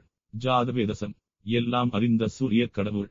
சூரியனை அதன் கதிர்கள் ஏன் இழுக்க வேண்டும்? விஸ்வாயாத்ருஷே, அனைத்து மக்களும் கவனிப்பதற்காக. பிறகு அடுத்த வகுப்பில் பார்க்கப் போகும் சிற்றம் போன்றவை. ஹரிவோம். சந்தியாவந்தனம் ஒன்பது காயத்ரி ஜபத்திற்கு பிறகு இப்போது நாம் ஆதித்ய உபஸ்தானம் வந்தோம். உபஸ்தானம் என்றால் வழிபாடு அல்லது வந்தனம். ஆதித்ய உபஸ்தானம் என்றால் ஆதித்ய வந்தனம். சூரிய கடவுளான ஆதித்யாவை நோக்கி வழிபாடு நடத்தப்பட்டாலும் அவர் ஒரு குறிப்பிட்ட தெய்வமாக பார்க்கப்படாமல் பரமேஸ்வரராகவே பார்க்கப்படுகிறார். நாம் தத்துவ போதத்தில் பார்த்தபடி ஆதித்ய தேவதா என்பது சக்ஷு என்ற தேவதை. அவர் பல தேவதைகளில் ஒருவராகவும் பரமேஸ்வரரின் அம்சங்களில் ஒருவராகவும் காணப்படுகிறார். இங்கு நாம் ஆதித்யாவை பரமேஸ்வர ஹம்சாக வணங்காமல் பரமேஸ்வரராகவே வணங்குகிறோம். இங்கு பரமேஸ்வரர் சந்தியா தேவி என்று அழைக்கப்படுகிறார். எனவே இந்த மந்திரங்களை சந்தியோ உபஸ்தானம் அல்லது சந்தியா தேவி வழிபாடு என்றும் அழைக்கலாம். எங்களிடம் காலை, மதியம் மற்றும் மாலை என மூன்று வெவ்வேறு மந்திரங்கள் உள்ளன. நாம் ஏற்கனவே காலை மந்திரங்களை பார்த்தோம். கடந்த வகுப்பில் மத்தியான்மிக மந்திரங்களை பார்த்தோம். இந்த மந்திரங்களில் அழகான உருவம் கொடுக்கப்பட்டுள்ளது. சூரிய கதிர்கள் கயிறுகளுடன் ஒப்பிடப்பட்டு சூரிய தேவன் கடலுக்குள் இருக்கும் போது அவருடன் பிணைக்கப்படுகின்றன. ருஷே விஸ்வாயாவிற்காக சூரிய கடவுள் இந்த கயிறுகள் மூலம் கடலில் இருந்து தூக்கி வரப்படுகிறார். அதனால் அவர் அனைவராலும் பார்க்கப்படுகிறார். எனவே அனைவரும் பிரத்யக்ஷ தேவதையை தரிசனம் செய்யலாம். இதுவரை பார்த்தோம், இனி மேலே செல்வோம். இவை அனைத்தும் மத்தியான்மிக மந்திரம். சித்திரம் தேவானமுந்தகாந்த நீகம் சக்ஷுர்மித்ரஸ்ய வருணஸ்ய ரத்னேரே. தேவர்களின் பன்முக படைகளுக்குள் சூரியன் நுழைந்தான். தேவர்களுக்கும் அசுரர்களுக்கும் இடையே சண்டை நடந்த கேன்வோ உபனிஷத்தின் கதையை இது குறிக்கிறது. இறைவன் தேவர்களை கண்ணுக்கு தெரியும் வகையில் அல்ல, கண்ணுக்கு தெரியாமல் பலம் கொடுத்து ஆதரித்தார். அடுத்த வெற்றி தேவர்களுக்குரியது அல்ல, இறைவனுக்கு மட்டுமே உரியது. அங்கே அது பிராமணன் அல்லது யக்ஷமானால் இங்கே பிரம்மன் சூரியன் வடிவில் காணப்படுகிறான். எனவே சூரிய உதகாத் என்றால் சூரியன் கண்ணுக்கு தெரியாத வகையில் நுழைந்தான். அநீகம் என்றால் படை, சித்திரம் என்றால் நானாவிடம் யானை குதிரை படை போன்ற பல வகைகளை கொண்ட படை. எப்படிப்பட்ட பரமேஸ்வரா! இங்கே அவருடைய மகிமைகள் விவரிக்கப்பட்டுள்ளன. மித்ரஸ்ய வருணஸ்ய அக்னேகே சக்ஷூர். இவை அனைத்தும் சூர்யாவின் பேரடைகள். அவர் அனைத்து தேவதைகளின் கண். சக்ஷூர் அவர் பிரகாஷா. இது உறவின் அர்த்தத்தில் அல்லது முழுமையான வேதாந்த அர்த்தத்தில் எடுக்கப்படலாம். ஒப்பீட்டு அர்த்தத்தில் சூரியன் சக்ஷு. ஏன் என்றால் நம்மால் எல்லாவற்றையும் பார்க்க முடிகிறது. சூரியன் அனைத்து மக்களின் கண்ணாக கருதப்படுகிறது. வேதாந்த சக்ஷுவில் சைதன்ய ரூபம் பிரகாசம். சக்ஷுஷா சக்ஷு யாருடையது? மித்ரஸ்ய வருணஸ்ய மற்றும் அக்னியை சுருக்கமாக அனைத்து தேவதாக்களும். இவை அனைத்தும் உபலட்சணம் குறியீடு. நாம் அனைத்து தேவதைகளையும் அனைத்து மனுஷியர்களையும் அனைத்து பாஷுகளையும் எடுத்துக் கொள்ள வேண்டும். சூரியன் அவர்கள் அனைவருக்கும் ஒளி. பிறகு சூரிய தியாவா பிருதிவி அந்தரிக்ஷகமானப்ரா, அதாவது சூரிய கடவுள் மூன்று லோகங்களிலும் வியாபித்திருக்கிறார். ஒப்பீட்டு பொருள் சூரிய ஒளி முழு படைப்பிலும் பரவுகிறது. ஏன் எனில் அவர் ஒளிரும். வேத ரீதியாக சூரிய தேவதை பிரம்ம சைதன்யமாக இருப்பது படைப்பை உயிர்ப்பிக்கிறது. ஏன் எனில் அவர் எல்லாவற்றிலும் வியாபித்திருக்கிறார். மூன்று லோகங்கள் தயாவா வானம், மேல் லோகம் பிருதிவி பூமி மற்றும் கீழ் லோகங்கள் மற்றும் அந்தரிக்ஷகம் இடைநிலையில் லோகங்கள். வேறு வார்த்தைகளில் கூறுவதானால் பிருதிவி என்பது பூர்லோகம், அந்தரிக்ஷகம் புவலோகம் மற்றும் தியாவா என்பது சுவர்லோகம். மேலும் ஆப்ரா மூன்று லோகங்களிலும் சூரியன் வியாபித்துள்ளது. அவர் எப்படிப்பட்ட சூர்யா? ஜகதஸ்துஷாச்ச ஆத்மா. சூர்யா மிகவும் ஆத்மா, உள்சுயம், அனைத்து அசையும் மற்றும் அசையாதவற்றின் சாராம்சம். இங்கிருந்து பார்த்தால் சூரியன் ஒரு தேவதையாக மட்டும் பார்க்கவில்லை என்பது தெளிவாகிறது. ஏன் எனில் அவர் இங்கே முழு பிரபஞ்சத்தின் ஆத்மாவாக குறிப்பிடப்படுகிறார். எனவே சூரியன் என்பது சத்தியம், ஞானம், ஆனந்தம், பிரம்மன். சூரிய பகவானை துதித்த பக்தன் வரம் கேட்கப் போகிறான். தச்சக்ஷுதேவஹிதம் சரதாஷ்ஷதம். நூறு ஆண்டுகள் சூரிய கடவுளை பார்ப்போம். இது சூரியனை புகழ்வது போல் தெரிகிறது, ஆனால் உண்மையில் நீங்கள் நீண்ட ஆயுளை கேட்கிறீர்கள். ஒரு உயிரினத்தின் அடிப்படை தூண்டுதல்களில் ஒன்று நித்திய வாழ்க்கையை வாழ வேண்டும். இந்த ஆசையை சூரிய கடவுளால் நிறைவேற்ற முடியுமா? ஒப்பீட்டளவில் அவர் உடலுக்கு நூறு ஆண்டுகள் கொடுக்க முடியும், ஆனால் தத்துவ ரீதியாக சூரிய கடவுள் எனக்கு அழியாமையை கொடுக்க முடியும். இரண்டு பிரார்த்தனைகளும் இங்கே போதிந்துள்ளன. நான் ஆத்ம ஞானத்தை பெற்று முக்தி அடைவதற்கு அவர் எனக்கு நூறு வருடங்களை கொடுக்க முடியும். ஆதலால் எனக்கு நூறாண்டு ஆயுளை தந்து ஆத்ம ஞானத்தை பெற்று அழியாமையை தந்தருளும். இங்கு சக்ஷு என்பது சூரிய கடவுள் மற்றும் சாரதாஷ்ஷதம் என்றால் நூறு ஆண்டுகள். சூரிய பகவான் தேவாகிதம், எல்லா தேவர்களுக்கும் நன்மை செய்பவர். இங்கே நாம் கேன்வோர் உபனிடத கதையை நினைவு கூர்ந்து தேவர்களுக்கு வெற்றியை கொடுத்தவர் சூரிய கடவுள் என்று அனுமானிக்க வேண்டும். இங்கு தேவர்களில் சூரியன் கடவுள் வெற்றியை தரும் தேவர்கள் போன்ற உன்னதமானவர்களும் அடங்குவர். மற்றும் புரஸ்தாதுச்சர அந்த சூரிய கடவுள் திண்ணமும் கிழக்கு திசையில் உதிக்கிறார். இங்கு ஒரு தன்னித்துவம் உள்ளது. இதுவரை சூரிய தேவதை பரமேஸ்வரா என்று மந்திரம் காட்டியது மற்றும் சூரியனுக்கு ஒரு தேவதை இருப்பதை காட்ட இங்கே தலைகீழாக இருக்கிறது. சகுன நிர்குண மாறுதல் நமது வேதங்களில் தடையின்றி செய்யப்படுகிறது. கீதையில் கூட நீ என் நண்பன் என்று கிருஷ்ணர் அர்ஜுனன் இடம் கூறும்போது அவன் தன்னை தேவகி புத்திரன் என்று பேசுகிறான். சமயங்களில் அவர் கூறுகிறார் மாயா தமிதம் சர்வம் ஜகத் அவ்யக்த மூர்த்தினா. அப்போது அந்த இடங்களில் அவர் தேவிகாவின் மகன் அல்ல, பரம பிரம்மன். மேலும் சூத்திரம் என்றால் சுத்தம் என்று பொருள். அக்கினி எப்பொழுதும் சுத்தம் போல சூர்யா எப்போதும் சுத்தம். நெருப்பில் அசுத்தம் இல்லை. உண்மையில் நெருப்பு மற்ற அனைத்தையும் சூத்திகரிக்கிறது. நெருப்பு பந்தாக சூரியன் நித்திய சூதாவாகவும் சைதன்ய ஸ்வரூபமாக சூரியன் நித்திய சூத்தாகவும் இருக்கிறான். இவ்வளவு பெரிய சூர்யாவை நான் நூறாண்டுகள் தரிசிக்க வேண்டும் என்பதே அந்த பக்தனின் பிரார்த்தனை. இது போதுமா? இல்லை, எங்களுக்கு இன்னும் வேண்டும். ஜீவமா சரதாஷ்சதம், நந்தாமா சரதாஷ்சதம், மோதாம சரதாஷ்சதம், பாவாம சரதாஷ்சதம், ருணவாம சரதாஷ்சதம், பிரப்ரவாம சரதாஷ்சதம், அஜீதாஸ்யாம சரதாஷ்சதம். தேடுபவர் நூறு ஆண்டுகளாக இதையெல்லாம் விரும்புகிறார். நாம் அனைவரும் நூறு ஆண்டுகள் வாழ்வோம். ஜீவாமாவில் அவர், அவரது மனைவி மற்றும் அவரது குடும்பம் போன்றவை அடங்கும். நான் மட்டும் நூறு ஆண்டுகள் வாழ்வதில் எந்த அர்த்தமும் இல்லை. என்னுடன் மகிழ்வதற்கு எனது குடும்பமும் இருக்க வேண்டும். ஆனால் அந்த நூறு ஆண்டுகள் பரிதாபமாக இருந்தால் அதனால் என்ன பயன்? ஆகவே என்னையும் சுற்றியிருப்பவர்களையும் துன்புறுத்தும் துன்பகரமான நூறு வருடங்களை நான் விரும்பவில்லை. ஆனால் எனக்கு நந்தமாயிருக்க வேண்டும். அதனால நூறு வருஷம் வாழ்க்கையை அனுபவிச்சு மோதாமா நூறு ஆண்டுகள் மகிழ்வோம். நந்தமா மற்றும் மோடமா ஆகிய இரண்டும் ஒரே பொருளை கொண்டுள்ளன. மேலும் நாம் ஒரு நுட்பமான வித்தியாசத்தை மட்டுமே செய்ய முடியும். நந்தாமா என்பது சுற்றியுள்ள விஷயங்களை கொண்டு மகிழ்வது என்றும், மோடமாவை தனக்குள்ளேயே மகிழ்வது என்றும் எடுத்துக்கொள்ளலாம்.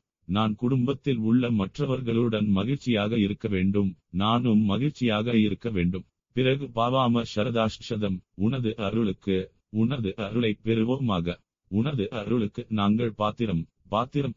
ஸ்ருணவாமா சரதாஷ்சதம், நூறு ஆண்டுகள் கேட்கலாம். நூறு வருஷம் நல்ல காதுகள் இருக்கட்டும். காதுகள் வேலை செய்யும் போது பத்திரம் கேட்கலாம். தமிழில் பத்திரம் என்றால் கவனமாக இருங்கள் என்றால் சமஸ்கிருதத்தில் மங்களம் என்று பொருள். எந்த மங்களமும் கவனமாக பாதுகாக்கப்பட வேண்டும் என்பது கருத்து. மங்களம் மட்டும் கேட்டால் போதாது. அதனால் பிரபவாமா பத்திரம் மங்களம் மட்டும் உச்சரிப்போம்.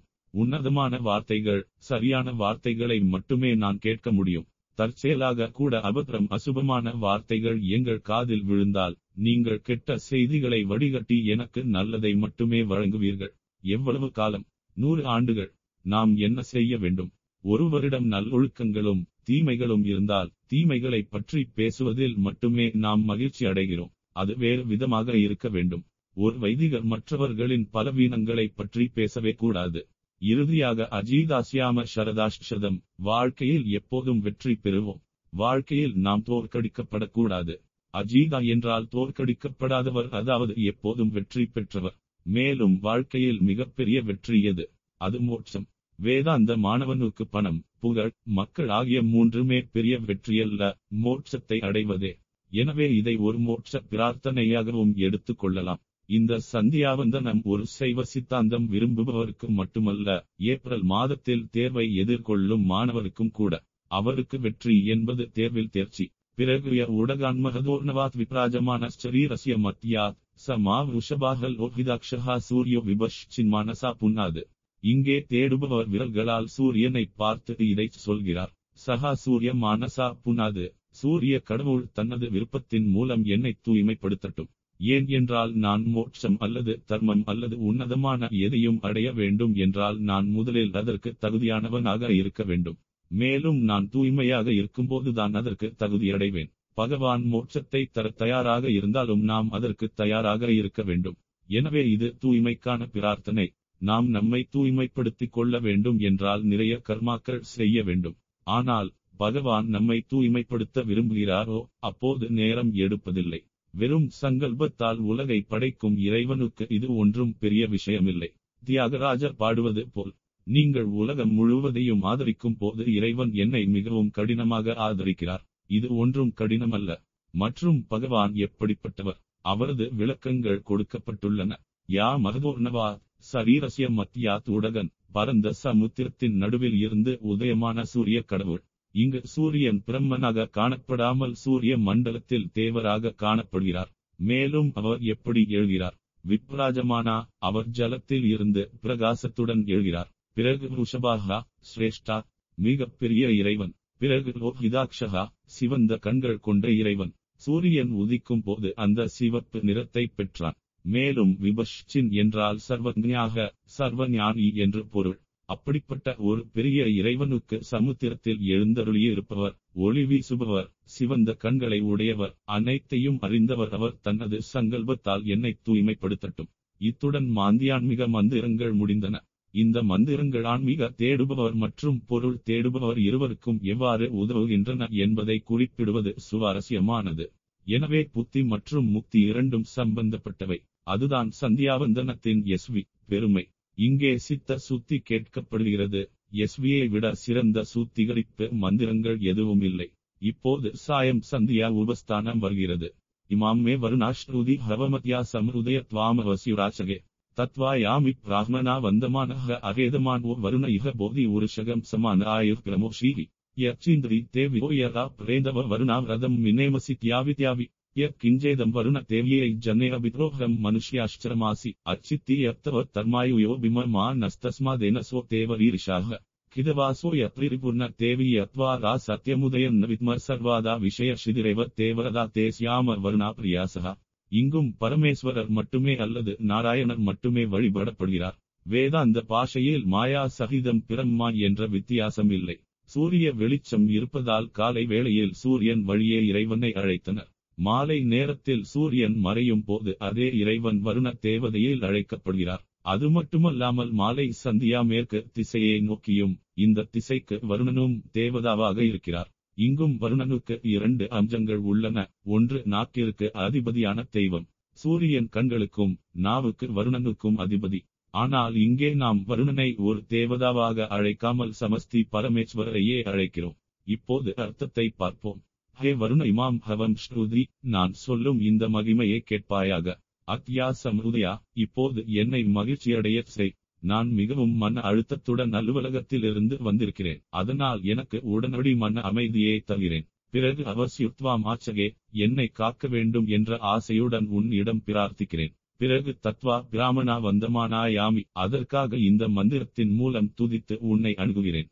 தற்காப்புக்காக நான் பிரார்த்தனை மூலம் உங்களை வாழ்த்தி வணங்குகிறேன். பின்னர் யஜமான் ஓர் ஹவிர்பிஹி தத்தாஷாஸ்தே, எவன் ஒரு சடங்கு பிரசாதம் மூலம் அதை மட்டுமே தேடுகிறான். ஒரு சம்பிரதாயம் ஆகுதி மற்றும் நெருப்பை பயன்படுத்தி யாகம் செய்வது போல நானும் இந்த வழிபாட்டை செய்கிறேன். நான் இப்போது யாகம் செய்யாமல் தேடுவது போல் அவர்களும் பாதுகாப்பு தேடுகிறார்கள். உருஷகம் ச அகேதமான் ஓ வருண இக போதி, எல்லாராலும் புகழப்படுகிறவனும் என் மீது கோபம் கொள்ளாமல் இருப்பவனுமான ஆண்டவரே, ஏன் இப்படி ஒரு அணுகுமுறை? ஏன் என்றால் நாம் பல அக்கிரமங்கள் செய்கிறோம். நான் செய்யும் தவறுகளுக்கு நீங்கள் கோபமாக இருக்கலாம். அதனால் நான் அணுகுவதற்கு முன்பே நீங்கள் சொல்லலாம், தொலைந்து போ, என் பார்வையில் இருந்து வெளியேறு. ஆனால் இரக்கத்தாலும் கோபப்படாமலும் நான் சொல்வதை கேட்டு எனக்கு உதவுங்கள். ஊர்ஷகம் என்றால் அனைவராலும் போற்றப்படுபவர். அகேதமான் ஓர் கோபம் கொள்ளாதவர். இக போதி என்பது நீங்கள் கருதலாம். இங்கே மற்றும் இப்போது என் கோரிக்கையை பரிசீலிக்கவும். பத்தன் எடுத்த சுதந்திரம் அப்படி. இருபத்தைந்து விண்ணப்பங்கள் இருந்தால் இறைவனுக்கு எந்த பிரச்சனையும் இல்லை. அவருக்கு இருபத்தைந்து தலைகள் உள்ளன. அதை படித்து ஒப்புதல் அளிக்க வேண்டும். மேலும் அடுத்த வகுப்பில் பார்ப்போம். ஹரிவோம். சந்தியாவந்தனம் பத்து. இமாம்மே வருணாஸ்ருதி ஹவமத்யா சம்ருதய வரை அகேதமான் ஓ வருண இக போதி வரை மாலையில் உச்சரிக்கப்படும் மந்திரங்களை பார்க்கிறோம். உருஷகம் ஜ மகிமைப்படுத்தப்பட்டவர் மற்றும் பத்தர்மானால் ஆயுர் பிரமோ ஸ்ரீஹி என்று கேட்கிறார். ஆண்டவரை, எங்கள் உயிரை பறிக்க வேண்டாம். நமக்கு அவமருத்தியது இல்லாமல் போகலாம். இயற்கைக்கு மாறான மரணங்கள் ஏற்படாமல் இருக்கட்டும். ஹே வருணா யத் வருணா விரதம் தியாவி தியாவி பிரீமசி. இங்கு பக்தன் தான் செய்த தவறுகளை பட்டியலிடுகிறான். கடந்த காலத்தில் மட்டுமல்லாது தொடர்ந்தும் செய்து வருகிறார். முதல் தவறு என்னவென்றால், உங்கள் பிரார்த்தனையின் வடிவத்தில் எங்கள் அன்றாட கடமைகளை நாங்கள் மீறினோம் அல்லது விட்டுவிட்டோம். எனவே நித்தியகர்ம அகரணம், எங்களின் அன்றாட கடமைகளை செய்யாததை நான் தொடர்ந்து செய்து வருகிறேன். தியாவிதியாவி என்றால் தின்னை தினை தின்னசரி பிராமி நிமாசி செயலின்மையால் அழித்தோம். என்ன வருண விரதம் புனித நூலை எடுக்கும்போது நமது அன்றாட கடமைகளை செய்வோம் என்று உறுதிமொழி எடுத்துக் கொள்கிறோம். ரூதமாதா விகிதா சடாசாரம் நித்திய கர்ம அனுஷ்டானம் யோக்கியத சித்தியர்தம். நித்திய கர்ம அனுஷ்டானத்திற்காக நான் புனித நூலை எடுத்து வருகிறேன். நான் தின்னசரி நடிப்பிற்காக இந்த சபதம் எடுத்தேன். நான் செய்யாத போது அது பிரமின்யமசி. இது நான் செய்த ஒரு தவறு. யதா விஷயா அஞ்ஞானம் போன்றவர்கள் தாழ்ந்தவர்கள் அஞ்ஞானா அறியாதவர்கள் மீறினால் அது புரியும். ஆனால் தவறு எது என்று தெரிந்தே மீறுகிறேன். சிட்டி என்பது எந்த ஒரு குறிப்பிட்ட அர்த்தமும் இல்லாத ஒரு விளக்கமாகும். பிறகு நான் செய்யும் இரண்டாவது தவறு யக்கிச்சேதம் அபித்ரோகம் சரமாசி. நான் மற்றவர்களுக்கு பலவிதமான தீங்குகளை செய்கிறேன். நான் பலருக்கு துரோகம் தமிழ் அர்த்தமும் செய்துள்ளேன். நான் தேவாய் ஜேனுக்கு ஹிம்சை செய்கிறேன். தேவதை என்பது தேவதைகளையும் ஜேன் என்பது மனுஷ்யரையும் குறிக்கிறது. தனக்கு செய்ய வேண்டியதை செய்யாத ரூபத்தில் தேவர்களுக்கு ஹிம்சை, எல்லாவிதமான ஹிம்சைகளாலும் மற்றவர்களுக்கு துரோகம், அவர்களை உடல் ரீதியாக காயப்படுத்துதல், வாய்வழி காயப்படுத்துதல், எண்ணங்கள் மூலம் மன ரீதியாக காயப்படுத்துதல், அவை அனைத்தையும் நாங்கள் செய்துள்ளோம். நாம் மனிதர்கள், சாதாரண மனிதர்கள் என்று சொல்வதன் மூலம் பத்தன் ஒரு காரணத்தை விரும்புகிறான். ஒருவன் ஒரு தவறை செய்யும் போதெல்லாம் அவன் ஒரு சாதாரண மனிதன் என்று சொல்லி அதை விளக்குகிறான். நாம் சில தவறுகளை செய்ய வேண்டிய கட்டாயத்தில் இருக்கிறோம். பிறகு மூன்றாவது தவறு ஏ தவ தர்மயோபிமா, உன்னால் விதிக்கப்பட்ட தர்ம வாழ்க்கையை நாங்கள் மீறினோம். யுயோபிமா, தர்மத்தை பின்பற்றாமல் அதர்மம் செய்யாமல் அழித்துவிட்டோம். இந்த மூன்று தவறுகள். நாங்கள் எங்கள் கடமைகளை செய்யவில்லை, பிறருக்கு தீங்கு செய்தோம். வேதங்கள் மூலம் நீங்கள் விதித்த வாழ்க்கையை நாங்கள் பின்பற்றவில்லை. வைதிக தர்மத்தை நாம் கடைபிடிக்கவே இல்லை. அதனால் எங்களிடம் வரும் பாபம் எதுவாக இருந்தாலும் அதை நீக்குங்கள். இது விசித்திரமானது. நாம் எல்லா தவறுகளையும் செய்கிறோம், ஆனால் கடவுள் அகற்ற வேண்டும். அச்சிட்டி என்றால் நாம் விவேகிகள். நாம் அவ்வளவு கற்றவர்கள் அல்ல, அவ்வளவு புத்திசாலிகள் அல்ல, பாகுபாடு காட்டுபவர்கள். அதனால் இந்த தவறுகளை எல்லாம் செய்துள்ளோம். எனவே வருணா, இங்கு ஒரு தேவதா இல்லை, பரமேஸ்வர. தஸ்மாத்யேனாசோ மாரீஷ, நாங்கள் செய்த பாவங்களினால் எங்களுக்கு தீங்கு செய்யாது இருப்பாயாக. ரீரிஷாக என்றால் தயவு செய்து எங்களை துன்புறுத்தாதீர்கள், தடைகளை தராதீர்கள். பின்னர் பக்தர் மற்றொரு பாவங்களின் பட்டியலை தருகிறார். தயவு செய்து அவர்களால் எனக்கு தீங்கு செய்யாதீர்கள். கிதவாசோய பிரிபூர்ண தேவியத்வாரா சத்தியமுதயம் நவித்ம சர்வாதா விஷய சிதிரைவர் தேவரதா தேசியாம வருணா பிரியாசகா. ஆண்டவரே, அவை என்னுள் பல பாபங்களும் தோஷங்களும் உள்ளன. சிதிரேவ ஏவ விஷயா, அவற்றை சிறியதாக்கி அவற்றை நீக்குகிறாய். எனவே நீங்கள் அவற்றை அடித்து அகற்றவும். என்னுள் பாபத்தின் கற்பாறைகள் உள்ளன, அவை வெடிக்க ஒரு டைனமைட்டை வைத்திருப்பது போல் நீங்களும் அவற்றை அகற்றுங்கள். என் பாபங்கள் அனைத்தையும் அரைத்து அழித்து விடு. பெரிய சிறுநீரக கற்கள் இருந்தாலும் அவை முதலில் சிறியதாக ஆக்கப்பட்டு பின்னர் வெளியேற்றப்படுகின்றன. முதல் பாப்பா கிடாவா சோயாத்திரிபூர், தீயவர்களால் என் மீது ஒரு பாபங்கள் சுமத்தப்படுகின்றன. இந்த பாவங்கள் என் இடத்தில் இல்லை, ஆனால் நான் மோசமான மற்றும் துன்மார்க்க மக்களால் உந்தப்பட்டிருக்கிறேன்.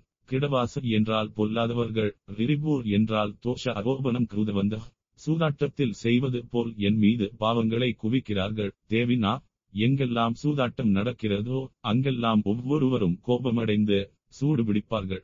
அதே போல் சூதாட்ட இடங்களில் நடப்பது போல் என் மீதும் மக்கள் குற்றச்சாட்டுகளை சுமத்தியுள்ளனர். இரண்டாவது தோஷம் யத்வா சத்தியம், என்னுள் உண்மையான தோஷங்கள் உள்ளன. அவை உண்மையில் எனக்கு சொந்தமான சில குறைபாடுகளாக இருக்கலாம். பின்னர் மூன்றாவது தொகுப்பு உடையன் வித்மா, நான் அறியாத குறைகள் உள்ளன, ஆனால் இந்த குறைபாடுகள் என் இடத்தில் இருப்பதை நான் அறிவேன். அறியப்பட்ட உண்மையான குறைபாடுகள், அறியப்படாத உண்மையான குறைபாடுகள் மற்றும் உண்மையற்ற கட்டண குறைபாடுகள், இவை மூன்றும் என் இடத்தில் உள்ள குறைபாடுகள். அதனால் என்னில் உள்ள இந்த பாவங்கள் அனைத்தையும் நீங்கள் துண்டுகளாக்கி சித்திரைவா செய்து அவற்றை வெளியேற்ற வேண்டும். நீங்கள் உங்கள் வேலையை சரியாக செய்தபின் நான் தூய்மையாகி விடுவேன். உனது முறையான முயற்சியால் நான் தூய்மையாகிவிட்டால் நீ என்னை நேசிக்க முடியும். என் இடம் குறைபாடுகள் இருப்பதால் இப்போது உங்களால் என்னை நேசிக்க முடியவில்லை. எனவே நீங்கள் என்னை தூய்மையாக்கி பின்னர் என்னை நேசிக்க வேண்டும். சோ அதா தே பிரியாசியாமா, அதன் பிறகு நாங்கள் உங்களுக்கு அன்பானவர்களாக மாறுவோம். நான் தூய்மையானவன் என்பதற்காக இப்போது உன் இடம் எந்த புகாரும் இருக்க முடியாது. என் இடம் இன்னும் சில அசுத்தங்கள் இருந்தால் நீங்கள் உங்கள் வேலையை சரியாக செய்யவில்லை என்று அர்த்தம். ஓவர் டைம் வேலை, வேண்டுமானால் ஆட் எடுங்கள். நீங்கள் வேலை செய்கிறீர்கள், தூய்மைப்படுத்துகிறீர்கள், பிறகு என்னை நேசிக்கிறீர்கள். ஏய் வருணா, இதெல்லாம் செய்வாயா? இத்துடன் மாலை நேர ஆதித்யோ உபஸ்தானமும் முடிந்தது. இத்துடன் ஏழாவது கட்டம் முடிந்தது. இப்போது நாம் சமஷ்டி அபிவாதனம் என்ற எட்டாவது கட்டத்திற்கு செல்வோம். சந்தியா தேவியை அவருடைய எல்லா அம்சங்களிலும் வழிபடுவது. இங்கே மந்திரங்கள் எளிமையானவை. சந்தியாயை நமக, சாவித்ரியை நமக, காயத்ரியாயை நமக, சரஸ்வதியை நமக. முதல் சந்தியாயை நமகவில் மூன்று அம்சங்களும் அடங்கும். சந்தியா தேவி பரமேஸ்வரி மற்றும் மாயா சகிதம் பிரம்மன். முதலில் நாம் திரிமூர்த்திகளை வணங்குகிறோம். பின்னர் ஒவ்வொரு திரிமூர்த்தியும் தன்னித்தனியாக வணங்கப்படுகிறது. சந்தியா தேவியே காலையில் காயத்ரியாகவும், மதியம் சாவித்திரியாகவும், மாலையில் சரஸ்வதியாகவும் இருப்பதை நாம் முன்பே பார்த்தோம். நீங்கள் இந்த மூன்று வடிவங்களில் மட்டுமல்ல, சர்வாபியோ தேவதாபிய நமக, எல்லா தெய்வங்களிலும் நீ மட்டுமே இருக்கிறாய். அது ஜனாத்ய தேவதா, கர்மேத்ரிய தேவதா அ தலைமை தெய்வங்கள். பின்னர் பக்தர் காமோ ஆகார் ஸ்ரீமன்யூராக ஸ்ரீ நமோ நமக என்று ஜெபிக்கிறார். நான் எந்த தவறும் செய்யவில்லை, ஆனால் என் உள் இருக்கும் காமன் தான் என்னை இத்தனை அக்கிரமங்கள் செய்ய வைத்தது. எல்லா கேடுகளும் பேராசையினாலும் ஆசையினாலும் எல்லா விதமான ஹிம்சைகளினாலும் பிறரை துன்புறுத்தினாலும் குரோதாவினாலும் உண்டாகிறது. ஆக ஐம்பது ஆசையினாலும் ஐம்பது கோபத்தினாலும் ஒருவனை பாவம் செய்ய வைக்கிறது. ஆண்டவரே, காமம் மற்றும் குரோதத்தால் இவை அனைத்தும் நடந்தன. எனவே நீங்கள் என் காம குரோதாவை அகற்றலாம். இவை மட்டும் ஸ்ராவணி பௌர்ணமி ஆவணியாவட்டத்தில் பாடப்படுகிறது. அந்த நாளில் அவர்கள் இதை ஒன்று ஆயிரம் எட்டு முறை அல்லது ஒன்று நூறு எட்டு அல்லது முப்பத்தி இரண்டு முறை உச்சரிக்கிறார்கள். இதுவே மீண்டும் மீண்டும் நிகழ்கிறது. பிறகு அபிவாதையா பாராயணம் செய்து சாஷ்டாங்கமாக அர்ச்சனை செய்யப்படுகிறது. இதுவே சமஷ்டி அபிவாதனம். இப்போது நாம் ஒன்பதாவது நிலை செல்வோம், பல்வேறு தெய்வங்களுக்கு நமஸ்காரம். முதலில் இது அனைத்து திசைகளுக்கும் நமஸ்காரமாகும். கிழக்கு, மேற்கு மற்றும் ஆகாஷா கூட வழிபடப்படுகிறது. பிராச்சியை திசை நமக கிழக்கு, தக்ஷிணாயை திசை நமக தெற்கு, பிரதீட்சை திசை நமக மேற்கு, உதீச்சாயை திசை நமக வடக்கு. பிறகு ஊர்த்வாய நமக விண்வெளிக்கு மேலே உள்ள இறைவன், அதாராய நமக அண்டத்திற்கு கீழே உள்ள இறைவன், அந்தரிஷ்காய நமக பூர்லோகம் பூர்லோகம் சுவர்லோகம் ஆகியவற்றின் வடிவம், பூமியை நமக பூமியின் வடிவமானவர், பிராமணே நமக பிரம்மா வடிவில் இருப்பவர், விஷ்ணவே நமக விஷ்ணுவின் வடிவில் இருப்பவர், மிருத்யவே நமக மரண வடிவில் இருப்பவர். அதன் பிறகு யமாய நமக. எங்களிடம் யமனுக்கு ஒரு சிறப்பு பிரார்த்தனை உள்ளது. ஏன் என்றால் அவர் சிறப்பு வாய்ந்தவர் மற்றும் சாதாரணமாக குறிப்பிட முடியாது. அடுத்த ஐட்டம் யம வந்தனம். யமாய தர்மராஜாய மிருத்யவே சந்தகாய ச வைவஸ்வதாய காலாய சர்வபூதக்ஷயாய ச பௌதும்பராய தத்னாய நீலாய பரமேஷ்தின்யே மிருகோதராய சித்ராய சித்ரகுப்தாய வை நமக. இங்கு சித்ரகுப்தன் என்றால் யமன் என்று பொருள்படும். அவர் யமனின் கணக்காளராக இருந்தாலும் கூட யமனுக்கு நமோ நமக தவிர எளிய நமக இல்லை. சஜ்தாக்கள் மீது சஜ்தாக்கள். என்ன வகையான யமா? அவர் இங்கு தகுதியானவர். அவர் தர்மராஜா, தர்மத்தின்படி அனைத்தையும் செய்பவர். அதாவது அவர் தனது விருப்பத்திற்கும் விருப்பத்திற்கும் ஏற்ப மக்களை கொல்லவில்லை. அவர் தனது பதவியை தவறாக பயன்படுத்துவதில்லை. அவர் எதை செய்தாலும் அது மக்களின் கர்மா மற்றும் பிராரப்தம். அவர் கர்ம பல்லாத்தத்தா. பிறகு அவர் மிருத்யவே ச, அவர் அழிக்கிறார். அப்புறம் எல்லாத்துக்கும் முற்றுப்புள்ளி வைக்கிற அந்த காயசே. பிறகு வைவஸ்வதையே, அவர் வைவஸ்வனியின் மகன், சூரிய பூத்ரையா. பிறகு காலையா, யார் கால கொள்கை, சர்வபூதக்ஷயாய, ஒவ்வொரு உயிரையும் சிதைத்து இறக்க செய்பவன், எல்லோருக்கும் முதுமையை கொடுப்பவர் யமராஜா. யமா கடைசியில் தான் வருவார் என்று நினைக்கிறோம், ஆனால் அவர் சரியாக இருக்கிறார். வகுப்பின் முடிவில் நீங்கள் ஒரு மணி நேரம் பெரியவர். இது யமாவின் வேலை. பிறகு ஔதும்பரையா, யமன் வலிமையானவனை கூட வெல்வதால் அவன் வலிமையானவன். பிறகு தத்னாயா, இது யம தர்மராஜா மற்றும் நீலையாவின் மற்றொரு பெயர். அவர் கருமையான நிறத்தில் இருக்கிறார். நம்மை பயமுறுத்துவது எதுவாக இருந்தாலும் நாம் அவர்களுக்கு கருமை நிறத்தை கொடுக்கிறோம். பரமேஷ்தின்யே, மிகவும் பிரியமானவர். மிருகோதராய, எந்த அளவு சாப்பிட்டாலும் திருப்தி அடையாதவர். அவர் ஒரு பெருந்தீனி. அவர் பலரை விழுங்குகிறார். இன்னும் அவர் சாப்பிடுவதில் மும்முரமாக இருக்கிறார். பன்மடங்கு வடிவங்களை உடையவர் சிற்றையா. நிலநடுக்கம், சூறாவளி, நோய் அல்லது அது உள்ளூர் லாரியாக இருந்தாலும் அழிக்கும் எதையும், அனைத்தும் யம ஸ்வரூபம். சித்ரகுப்தையா, பல்வேறு வழிகளில் மக்களின் கர்மாக்களை ரகசியமாக வைத்திருப்பவர். நமது மரணம் கூட மிக ரகசியமாக வைக்கப்படுகிறது. பல முறைகளால் ஜீவாஸின் பரரத்தங்களை யமன் ரகசியமாக வைத்திருக்கிறார். நமக்கு எப்போது நோய் வரும், எப்போது இறப்போம் என்று தெரியவில்லை. அப்படிப்பட்ட சித்ரகுப்தனுக்கு என் நமஸ்காரங்கள். வலியுறுத்தல் நம இதி மீது சித்ரகுப்தாயவை நம. அடுத்தது ஈஸ்வர வந்தனம். சரியாக சொன்னால் உமா மகேஸ்வர வந்தனம், அர்த்த நாரீஸ்வர வந்தனம். ருதம் சத்யம் பரம் பிரஹ்ம புருஷம் கிருஷ்ண பிங்கலம் மூர்த்வரேதம் விருபக்ஷம் விஸ்வரூபாய வை நமோ நமக விஸ்வரூபாய வை நம நம இதி. விராட் வடிவான பரமேஸ்வரருக்கு நமஸ்காரங்கள். கிருஷ்ணரைப் போல விசிவரூபம் ருத்ரத்தில் நாம் பார்த்த விஸ்வரூபம் சிவனுக்கும் உண்டு. மேலும் அவர் யார்?